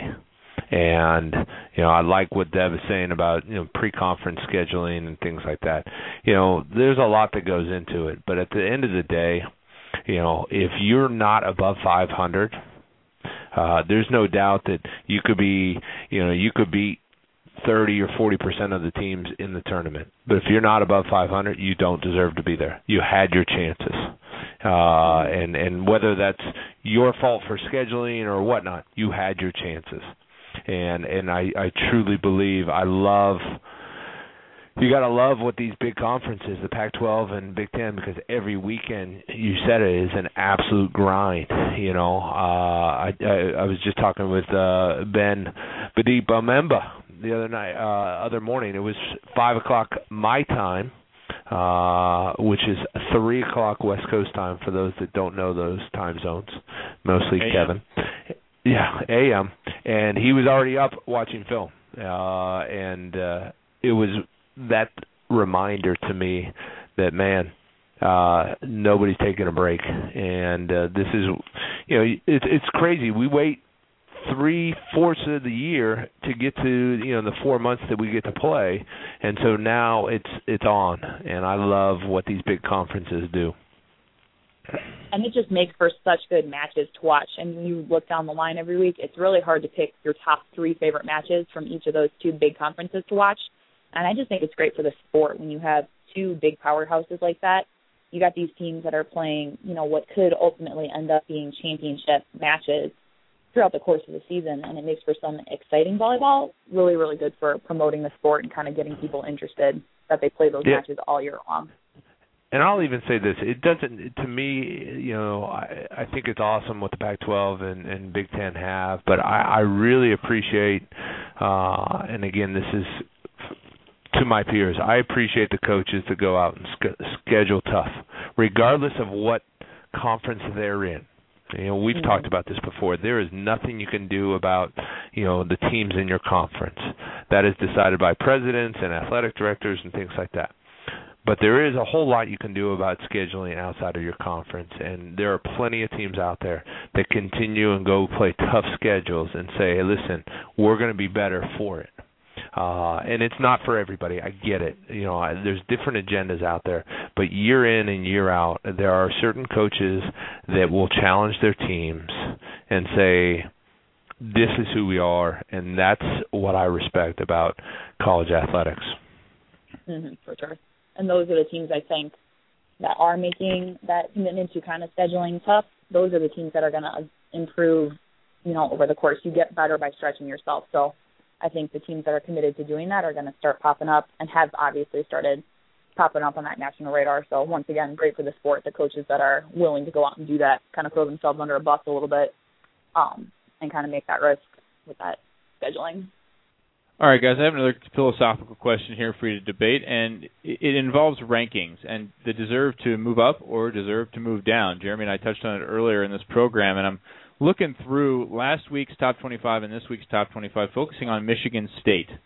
Now, Michigan State ranked seventh last week. They go out and they defeat number nine Nebraska, so they're expected to do that. They defeat Iowa, who is unranked, 3-0. They then move up two spots in the rankings to number five. Now, one spot is open because Hawaii at number five lost to UC Santa Barbara. But then Michigan State leapfrogs Washington, who defeated Arizona and also defeated Arizona State 3-1, 3-0, kind of as expected. My my question, and maybe it's not great with just a team moving one spot, but do you deserve to move up in the rankings if you defeated teams that were below you that you were expected to beat? Well, I think I can, in this oh, go ahead. Sorry. I think in this case, when you're talking about Michigan State over Nebraska, those are two top ten teams. So uh, you're not having to go very far between the difference. Even though one was seven, one was nine, that's a little bit different than you know a uh, Washington and Arizona State. Uh, so I, I think in Michigan State's, uh, you know, the body of work. Uh, here's what I will say. I would probably say that Michigan State hasn't moved up soon enough, and so now they're making this jump here, and everybody says, "Oh, well, what? You know, oh, they only beat Nebraska." Well, they probably should have been higher all along. To be honest with you, they beat Penn State. Uh, you know, they they only have one loss on the year, albeit not a great loss. Uh, they lost to Pacific. You know, but it, it my problem with the top 25 is when you start in the top 25 if if you just do what you're supposed to do, you're never getting out of the top 25. Uh, and then you have teams like you know uh, San Diego and things like that that have a great you know they start out a little bit lower and then all of a sudden they don't have that name and so their first loss man they drop like 10 spots you know and and it's tough. So I think a lot of it is reputation. A lot of it is conference you know affiliation.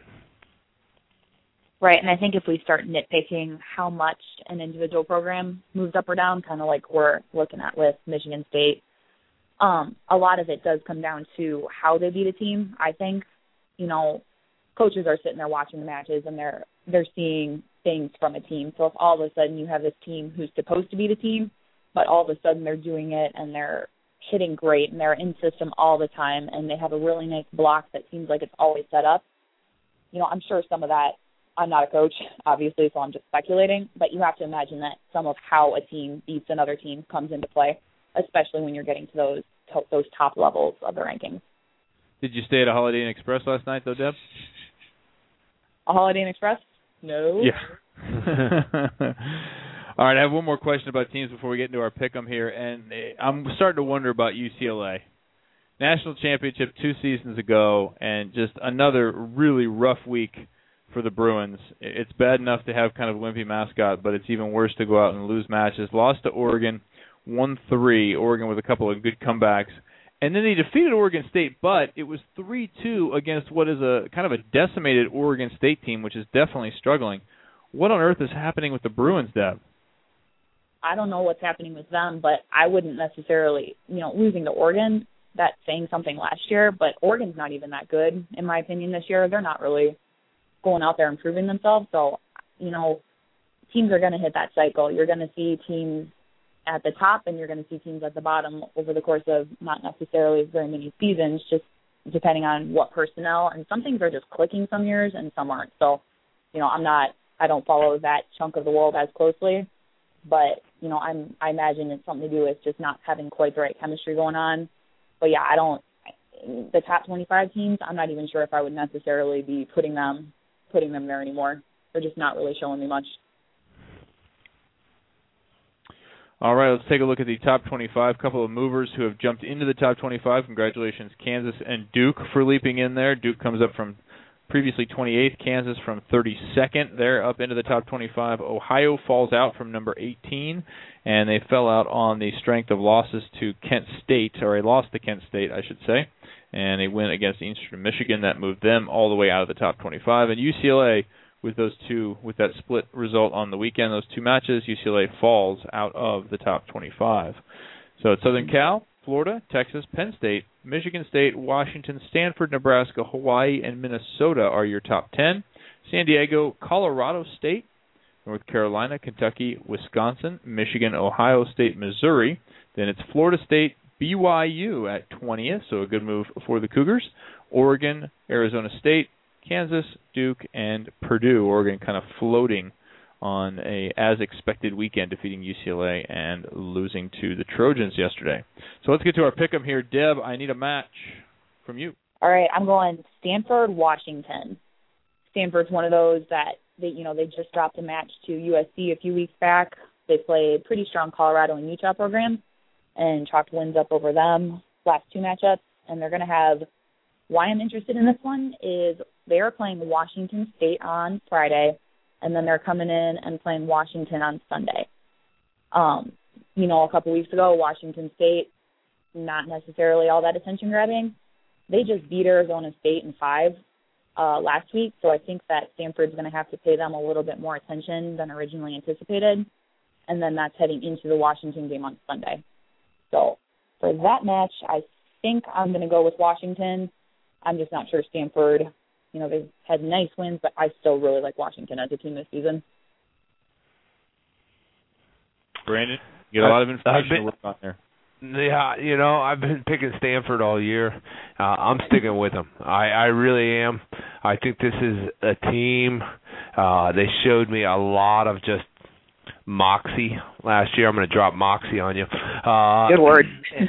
Yeah, I I just think this is a team that uh over the next month here, uh, is a team that's just going to gain momentum, and uh, you know we kind of talk about Stanford as an afterthought. They're 12 and three and five and one in conference, so uh, I, I would take that record any day. Just remember to take off your tree costume before you go in the house, Brandon. All right. That's uh, right. Brandon, you give me a match. I'm going Florida, Missouri at Missouri. Uh, both teams, you know, like I said, at this point undefeated. Uh, Florida one loss on the year. Uh, Missouri 21 and 0. Uh, so I think this should be a lot of fun to see. I think uh, you've got two great uh, players in Kreklow, uh, one of the top setters in the country uh, for Missouri, and uh, Lisa Henning, one of the top attackers, who is uh, tremendous from everywhere. And then obviously the Florida force with Chloe Mon and uh, Taylor Brown Eyes and, and things like that. So uh, I'm going to take Florida. I'm going to say that they're going to go uh, out of the Gator zone out of the swamp and get this dub uh, and uh, move on to uh, what I think is going to be an undefeated uh, SEC season. I like it. Deb. Yeah, and uh, yep, I'll go with Missouri in this one just to keep it interesting. Um, you know, there's something to be said. I know they haven't played as strong a schedule as the Florida team, but there is something to be said for consistency. And I've played at Missouri. We used to play them when I was in college, back when they were in the Big 12. Um, if they get people in that facility, it can be a pretty tough place to play. There's some vicious fans. Their student section can get a little wild. So I think I might go Missouri in this. Call the upset. All right. What's the Missouri mascot? Tigers. Yeah, Tigers. Tigers. Tigers versus Gators. Boy, that's a tough pick there too. I don't know what to do with that either. And are you in water? Are you on land? It just depends. yeah, I don't. know. Are you in the swamp? I guess you're not in the swamp because you're at Missouri. So maybe you're in the lowlands. But my, there might be a water hole somewhere. Uh, interesting. Deb, next match. Uh, yeah, we got a Big East rivalry coming up with Marquette DePaul. Uh, obviously not not those top 25 teams, but it's going to be. I had the chance to go watch Marquette a few weeks ago. They have a really nice setter. They're in a pretty fast tempo offense, and they have just chalked up their highest ever Pablo ranking. So they're doing some good things there with Shymansky, and DePaul is kind of their in conference rivalry, and that is at Marquette on Saturday. And I am going to go with Marquette in that one. All right. I don't know. You might might have stumped him here. No, You know no. This is this is I I, I know we want to maybe pick different teams, but this is this is a blowout. Marquette in 3. Uh I'm calling 16 16 16. Marquette's good, and and nothing against Marquette DePaul. I just think I think Marquette is one of these teams that's maybe not gotten enough national publicity, and I think that uh, when it comes time to it, uh, they're going to be a team that uh, again you do not want to see uh, in conference, you know, in the in the tournament. for sure. This and is they a- have this middle who sorry. They have this Go ahead. middle who she does not have what I would classify as a traditional approach or arm swing or even the way that they use her. So in the match that I went to go see, they were catching teams off guard with with some stuff with her. So I can see them surprising some people just based on shock factor alone this year. This is a great example of college sports gone awry. The Big East for these two teams. Really? That's the East now. Anything any right. east of what? Nebraska is east. That's not right. Brandon, last match. That- I'm going to go a little bit outside the top 25. I'm going to go Butler, who has had a, a really good season so far. Uh, Butler and Creighton, and that's going to be at Creighton. Um, they've already played once. Butler beat Creighton uh, at home, and uh, I think this should be a good matchup, a, a kind of a, a payback match um, with this. And I will go. I'll tell you what just to keep it uh, interesting, I think uh Butler uh might scare them a little bit here. I'm going to take Butler. Nice. All right. Yeah, I think I'm still gonna have to go with Creighton on this. I, you know, Butler's had a good season. I really like uh Creighton McMary on the outside. They're just good, good players, and you know, in a match like that, Butler's had a good season, but it is a it is a payback match, and I think that goes for both teams. You know, whether you win or lose, the first of a a two set thing. Both teams are going to come out equally as fired up, so I think Creighton still's got the upper hand in this one. Did I hear the name of an outside hitter is Creighton? Uh, no, McNary. Oh, McMary. Oh, for Creighton. Okay, I just want to make sure.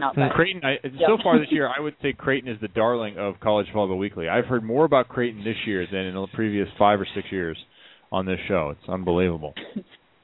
All right, any other matches that we need to know about or that you're going to be watching this week that are not in our pick'em? Brandon Rosenthal. Uh, you know, we just had one with the the Duke North Carolina rivalry, and and North Carolina on a team, you know, a team that's on the rise, uh, and Duke gets the W there. But uh, I'm going to stay in the ACC, and uh, I'm going to go with North Carolina versus Virginia Tech. Uh, this is going to be at Virginia, uh, excuse me, yeah, at Virginia Tech. Uh, should be a good matchup. We we played Virginia Tech earlier this year. Had had some really good uh, arms all around, and uh, I'll, I'll stay with North Carolina though. I think they've got a little bit more to prove in in getting back into the top ten. Deb, any other matches that you're excited about? Uh, yeah, I'm actually going to be watching the Iowa State Texas match just because that's obviously a former heartstrings one for me. Um, you know, Cyclones have been struggling a little bit this year, not quite performing where they have been the last few seasons, but I know they get fired up for every time that they play Texas. And we kind of talked about some of those Big 12s where you don't always have a ton of big, big matches to play. And this is one of those matches for both teams where it is a little bit more of a challenge. So both teams are going to be fired up. I'll, I'm assuming Texas is going to win this one, but I would love for Iowa State to kind of show some fight and prove that they're still still doing good things this season. Got to cheer for the home side. It's just the way it goes. Yeah. If you're wearing the uniform, you wear it forever in some respect or another. Deb and Brandon, sure. thank you very much for your contributions to this episode of the show and this particular portion of it. Really good stuff from both of you, and we look forward to next week. Thanks, you guys. Have a great week. All right, Deb and Brandon, checking out College Volleyball Weekly. Thanks ABCA for sponsoring that segment and sending us a top 25. New top 25 just out. USC still sits at number one with Florida, Texas, Penn State, and Michigan State, your top five. So there's your update right now. I want to get back to John Speraw, Jeremy, since you've been over there taking a nap for 20 minutes. I don't know what you're talking about. John Speraw. UC, UCLA head coach, men's national team head coach. Best young coach in the men's game? I'm going to go with yes. Best young coach in the game? Hmm. Overall, Maybe. you can make that argument. Maybe. I think it's interesting. Uh, you mentioned earlier his honesty. Yep. I like that a lot. When we ask him who needs to step up, yeah, he's he's not afraid to say. And I and I ask him that about the national team, not necessarily about the college team. Yeah. It's a little easier to take professionals and say, you need to be better. Of course. You ought to be better. Uh, interesting how the internal expectations rise on something with World League. It was funny when he was talking about that, like, oh, we went into it to do this stuff, and all of a sudden you're like, wow, we could win this thing, and you, you know, and you can hear the disappointment in his voice too. It's like, yeah, like it was like they let one get away. You get that close, Right. and you're like, yeah, I of course I want to win this because that's what we do. the temptation is to then look at World League and go, "Oh, it's a failure." No, it's not. It kind of went like you. It actually went better than I expected. The fact that they had chances against Poland, they had chances against some of these other good teams out there. They beat Bulgaria. I mean, Bulgaria's a big physical team, and you're throwing a bunch of college kids to the wolves for a lot of this. Yeah. Uh, yeah, I I'm happy with World League. I'm happy with both national teams in what they did this year and what they've accomplished. I'm real happy, and John touched on it with NORCECA. Yep. You have to keep Canada down. Canada. You cannot let the can- Canadian Can't let them get any. uh You can't let them believe that they the have a chance. Crack the door for them at all whatsoever. No, no. The last time Canada was in the Olympics was 1996 because the United States was already in. Gotcha. I'm not sure what happened with Cuba, but Canada is a good team. Make no mistake about it. They are a good team, and they didn't have Gavin Schmidt. Their outsides didn't play well, Winters and Sunius, but that is a quality team, and you want to force them to break through that mental barrier. You don't want to just tear it down for them. Yep. Because you're rebuilding, because you're working on stuff. You you need to keep that there and say, hey, you're not as good as us. You've never been as good as us. And until you win a match that matters, that's just going to continue to be the case. You want to maintain that mental edge. So that was a huge victory. I would say the biggest victory of the year for them. For the United States men's team. I'll give you that. Even had they made World League finals, continuing to win your zone is the biggest win of the year. Because, as John mentioned, it's about qualification for the Olympics. That's what this is about. Yeah, it takes pressure off of you.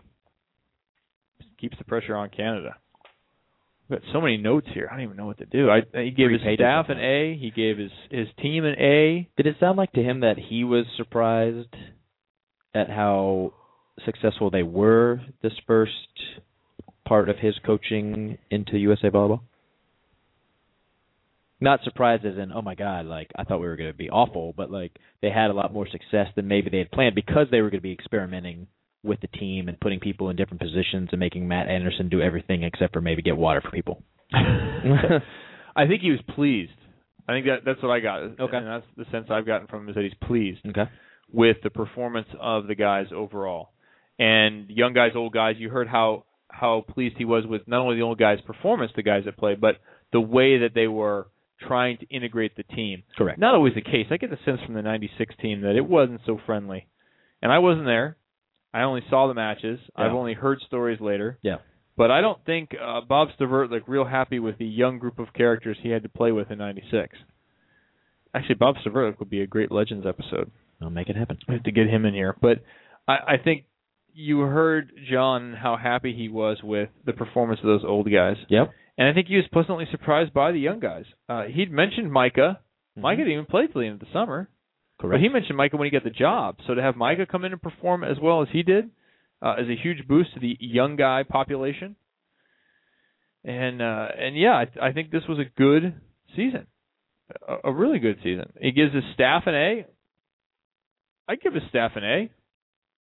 Oh, for sure. And and let's talk about what we're grading. Like he mentioned too, and I forgot about this, how late in the process like he was hired Right. and then Furby was announced and then their second assistant wasn't announced right away either. July one is the middle of World League. Yeah. Yeah, so everything they've had to deal with, of course you get an A. And I'm glad he said that too, like because he deserves an A as well. I don't know if he ever got to the point where he graded himself, unless he, I mean, obviously he includes himself in the coaching staff, but I, I think everybody has to be pleased with the direction the team's going. Well, everybody but some jackass on Volley Talk. Everybody but those guys are really Well. happy with the national team. But those guys hate their lives. So They're the ones going down to the beach asking for next cent. no, they're not. They hate the show. They'd never ask for next set. Shot selection. 12-3. Really, Matt Anderson? 12-3? People like 12-3? the message board is quiet, and then he said twelve three, and then some people chimed in on that. They're like, "What? 12-3. All right, look. How do you tell somebody who's touching twelve three? Look, sometimes you need to hit off the block. you know what, Coach? I'm gonna hit over the block every time. Ah, oh, 12-3. You always want more, you know? You always you always want more. Like I'm six six. I boy, if I was six ten, you know. Well, hey, but what? True, of course. Me, like, I was like, oh, I, I was always trying to get to six feet tall. But if I was six feet tall, would I want to Oh, be six man. three, six four? Yeah, of course. You, always see the capability. Of right? course. You're like, oh, if I was six ten, I'd be in the NBA. Yeah, but you're five ten. If you push it to your limit, if you push yourself all the way to the top, and you're at your limit, you're like, Mhm. geez, like, I just a little more. Yeah, just, just a a little more. Let me ask you this: 12-3. He talked about like uh, you know Anderson and those guys, like they've never had to be quote unquote crafty because they're Yeah. just so physical. Right. How difficult? Like if you get a set, you I'm asking you, Kevin. Like you got a set, you're like, oh, the block is right there. I'm going to just try my hardest to power through it, as opposed to let me hit it off the block on purpose and cover myself. Are you thinking, no, I can power it through, or let me make the smart play right here. I'm going to hit it off the block on purpose because I've seen that before. Guys, Yeah. people are like, oh, they just got stuffed. It's like, no, they did that on purpose because that was their actually best choice to keep the rally going. Smart guys Yep, would hit it off the block and keep going correct. deliberately. Yeah, Me, not a smart guy. you're you're like, I'm going to power this through. I I am caveman outside hitter. Me spike ball. So that's Me my spike ball harder. So that's my question: Is it hard to get out of that mindset and be like, okay, because it's a It com- because it's a confidence thing too. You're like, I think I am better than you. I don't care that you're, Right. you're Phil Dalhausser and you're reaching five feet across the net. and You're going to stuff me straight down. I still feel like I can blast the ball. I I can hit past Dalhausser, Uh, no problem. Obviously, I can hit past Lambert, of course. no problem. Yeah. Today, right now. Probably because the Hawaiian Curtain may not be able to jump much better than me. We'll have to see. Actually, That- I think he can still jump better than me. Uh, but yeah, you have to. I always believe I could get a kill. Now, the thought process of different ways to get a kill is something I developed much later in my career, and mostly through range. I was never crafty. Gotcha. I'm Riley Salmon, crafty, slimy. I I was never those things, but I was able to see the block better, identify situations better, and I always had more shots. yeah, I mean, I could move it around. I could I could tip into a spot that was open, that kind of stuff. I didn't do it probably nearly as much as I could, but to John's point, if you're never forced into that situation, Why would you? Yeah. Somebody hasn't stopped me yet from hitting over you. Yeah. Why would I need to do anything else? right? And and coaches sometimes like I remember Doug Beal. I came into the national team and I used to run an X one sometimes, Yep. which is I would start on the left hand side and I would at the last second cut in and the ball would be left short, hanging over where the three would normally be. I just hit the ball there, and the outside hitter would have presumably overrun it. Yeah. Doug Beal for years wouldn't let me run it. Like, oh, that, that just won't work here. Bull crap, it won't work here. It works just fine here. Still haven't let that go yet, huh? No. Um, but coaches sometimes get stuck in, well, this won't work. Yeah. The, re- the read option in football, oh, this won't work. Now everybody's running it because somebody took the chance and ran it. Yeah. Um, there are some cases where you you have enough physical talent to run some plays that maybe you couldn't have with players Correct. before. And yeah, in 1983, whatever you maybe you couldn't run an X1. I don't know. You could have run an X1 then. I see guys run X1s now. Yeah. Uh, and other creative parts of of volleyball. Um, there isn't enough of that, by the way. There's not enough creativity. Samantha Bricio ran an X1 rather effectively three, four times with SC this past weekend, this past uh, day, and she was gnarly with it. Uh, but it's a difficult thing to find a player who is willing to get so far out of their comfort zone. Yeah. Well, that was another interesting thing he said too. Like somebody like Reid, who's been playing at a high level for so long, now you're asking him to do some things that are a little bit different. Or Matt Anderson, who's changing his passing technique. When you have your muscle memory for so long, now you're trying to do something different, and you are going to get worse before you get better. And that's a difficult thing too. It's like I can usually pass decently. Now I'm passing awful. But you fight through that, and then all of a sudden you get better. I think those are difficult things to fight through as well. I've been through it. Yeah. With my hitting technique, with my approach, because I was a high ball hitter through college, on to the national team. Mm-hmm. Then everything in vogue became speed, Yeah. and immediately I got outcompeted by John Hyden. Yep. He just he hits a faster ball than me. I I could not hit a fastball, and it took me And that meaning years. And that meaning like coming from the setter's hands, the ball's coming at you a lot faster. Yeah, like a go. I couldn't hit a go. Gotcha. I couldn't hit a go to the last few couple of years of my career. Interesting. And and part of it was I don't think anyone really knew how to teach me effectively to hit it. Okay. And I wasn't open to it either. That there you go. And so I think it was it was from both parties and it becomes very challenging to teach something new if the person's not open to it, but at the same time if you can't teach it and get them to have some results. So I struggled for uh, probably a year and a half trying to hit a high ball. I finally I was hitting faster balls. I finally got it down Yeah. playing in Austria. One Yeah. I finally started to have some success with it. I could see it. I went out and visited Carl one other year in, in BYU, and he helped me with it a little bit. And Yeah. it's a, a very difficult thing to do to change, as you mentioned, all that muscle memory of here's how I hit a high ball, and all I hit is high balls, and now I'm going to hit a fastball. And that was the first time I did not see the block in my career. I did not see the block the last three years. Could never see it. Because you're hitting the high ball and you're looking up and you're not even seeing the block. Yep. Interesting. My opinion was I'll hit it higher than you. I will block you. I will hit over you. Right, because I didn't touch 12-3. I touched 11-7, Which is still pretty good. but I could hit it all the time. Correct. And that was one of my things. Is like George Roumain touched 12-2. Yeah. Didn't hit the ball that high all the time. Gotcha. There were times, yeah, Yeah. George gets a hold of a ball and nobody's ever going to touch it. Ever. But he didn't hit it high all the time. Gotcha. And there are lots of guys like that all throughout the world. You look at uh, Leonel Marshall. Mm-hmm. Jumps out of the gym. He might touch 12-6. I don't know. But it's not hitting Crazy. That, but not hitting it that high. No. and some of it's the setting, some of it's him, but he doesn't have much of an arm swing. Yeah. He can't do it. Yep. So it, it's a very interesting blend. But to go through making yourself worse to make yourself better, incredibly hard. I did it in junior college too, where I had like this baseball arm swing, Mm-hmm. and I had to develop a volleyball arm swing because Yeah. I, I hadn't played much volleyball at that point. Well, I got terrible for a while because I was like a big lever. Yeah, you're like, what's happening right here? It took so long to Yeah. get. and I remember I was in junior college. I went back and played with my brother's club just for fun, and Gordon Mayforth was the club guy at that point, and he was recruiting me a little bit. Mhm. And and he said, "I think I have a good idea where you're at." After I played one of their practices, Mm-hmm. I said, "I don't think you do. I can't even hit the ball right now. Yeah. Like, I haven't figured this out. I don't Yeah. think you know what I'm really capable of." Uh, and I was hitting middle and stuff, and just stupid. But so it's a it's a very challenging thing to be able to teach players, and you need the player to be open to change, and you need the coach to really have a concerted plan and the ability to teach. Well, that's the other thing I hear when John talks or talking to Fuerbringer and stuff like that. Like there is a plan in place, or even even hearing Reid talk about it a little bit. Like there's a vision and they all see it. So it's not like, oh, what are we gonna do today? I don't know. Let's just go. Let's try this today. Like they have a thought process. They're like, we're gonna go out. We're gonna do this. We're gonna try this, and everybody knows what the plan is. Whether everybody likes the plan or not, I have no idea. But like going into it, John was telling, okay, we're going to look at a bunch of new guys. We're going to give the older guys a little bit of a rest. Here's the Yeah. plan. That's what we're doing. Here, here whether is you, a plan. yeah, whether you want it or not, this is what we're doing, and we're going to go from there. And you know, I think John surrounded himself with some great people, and uh hearing the leadership on the team that is taking the role of even helping coach the younger guys when the older guys not getting much playing time is a big deal as well.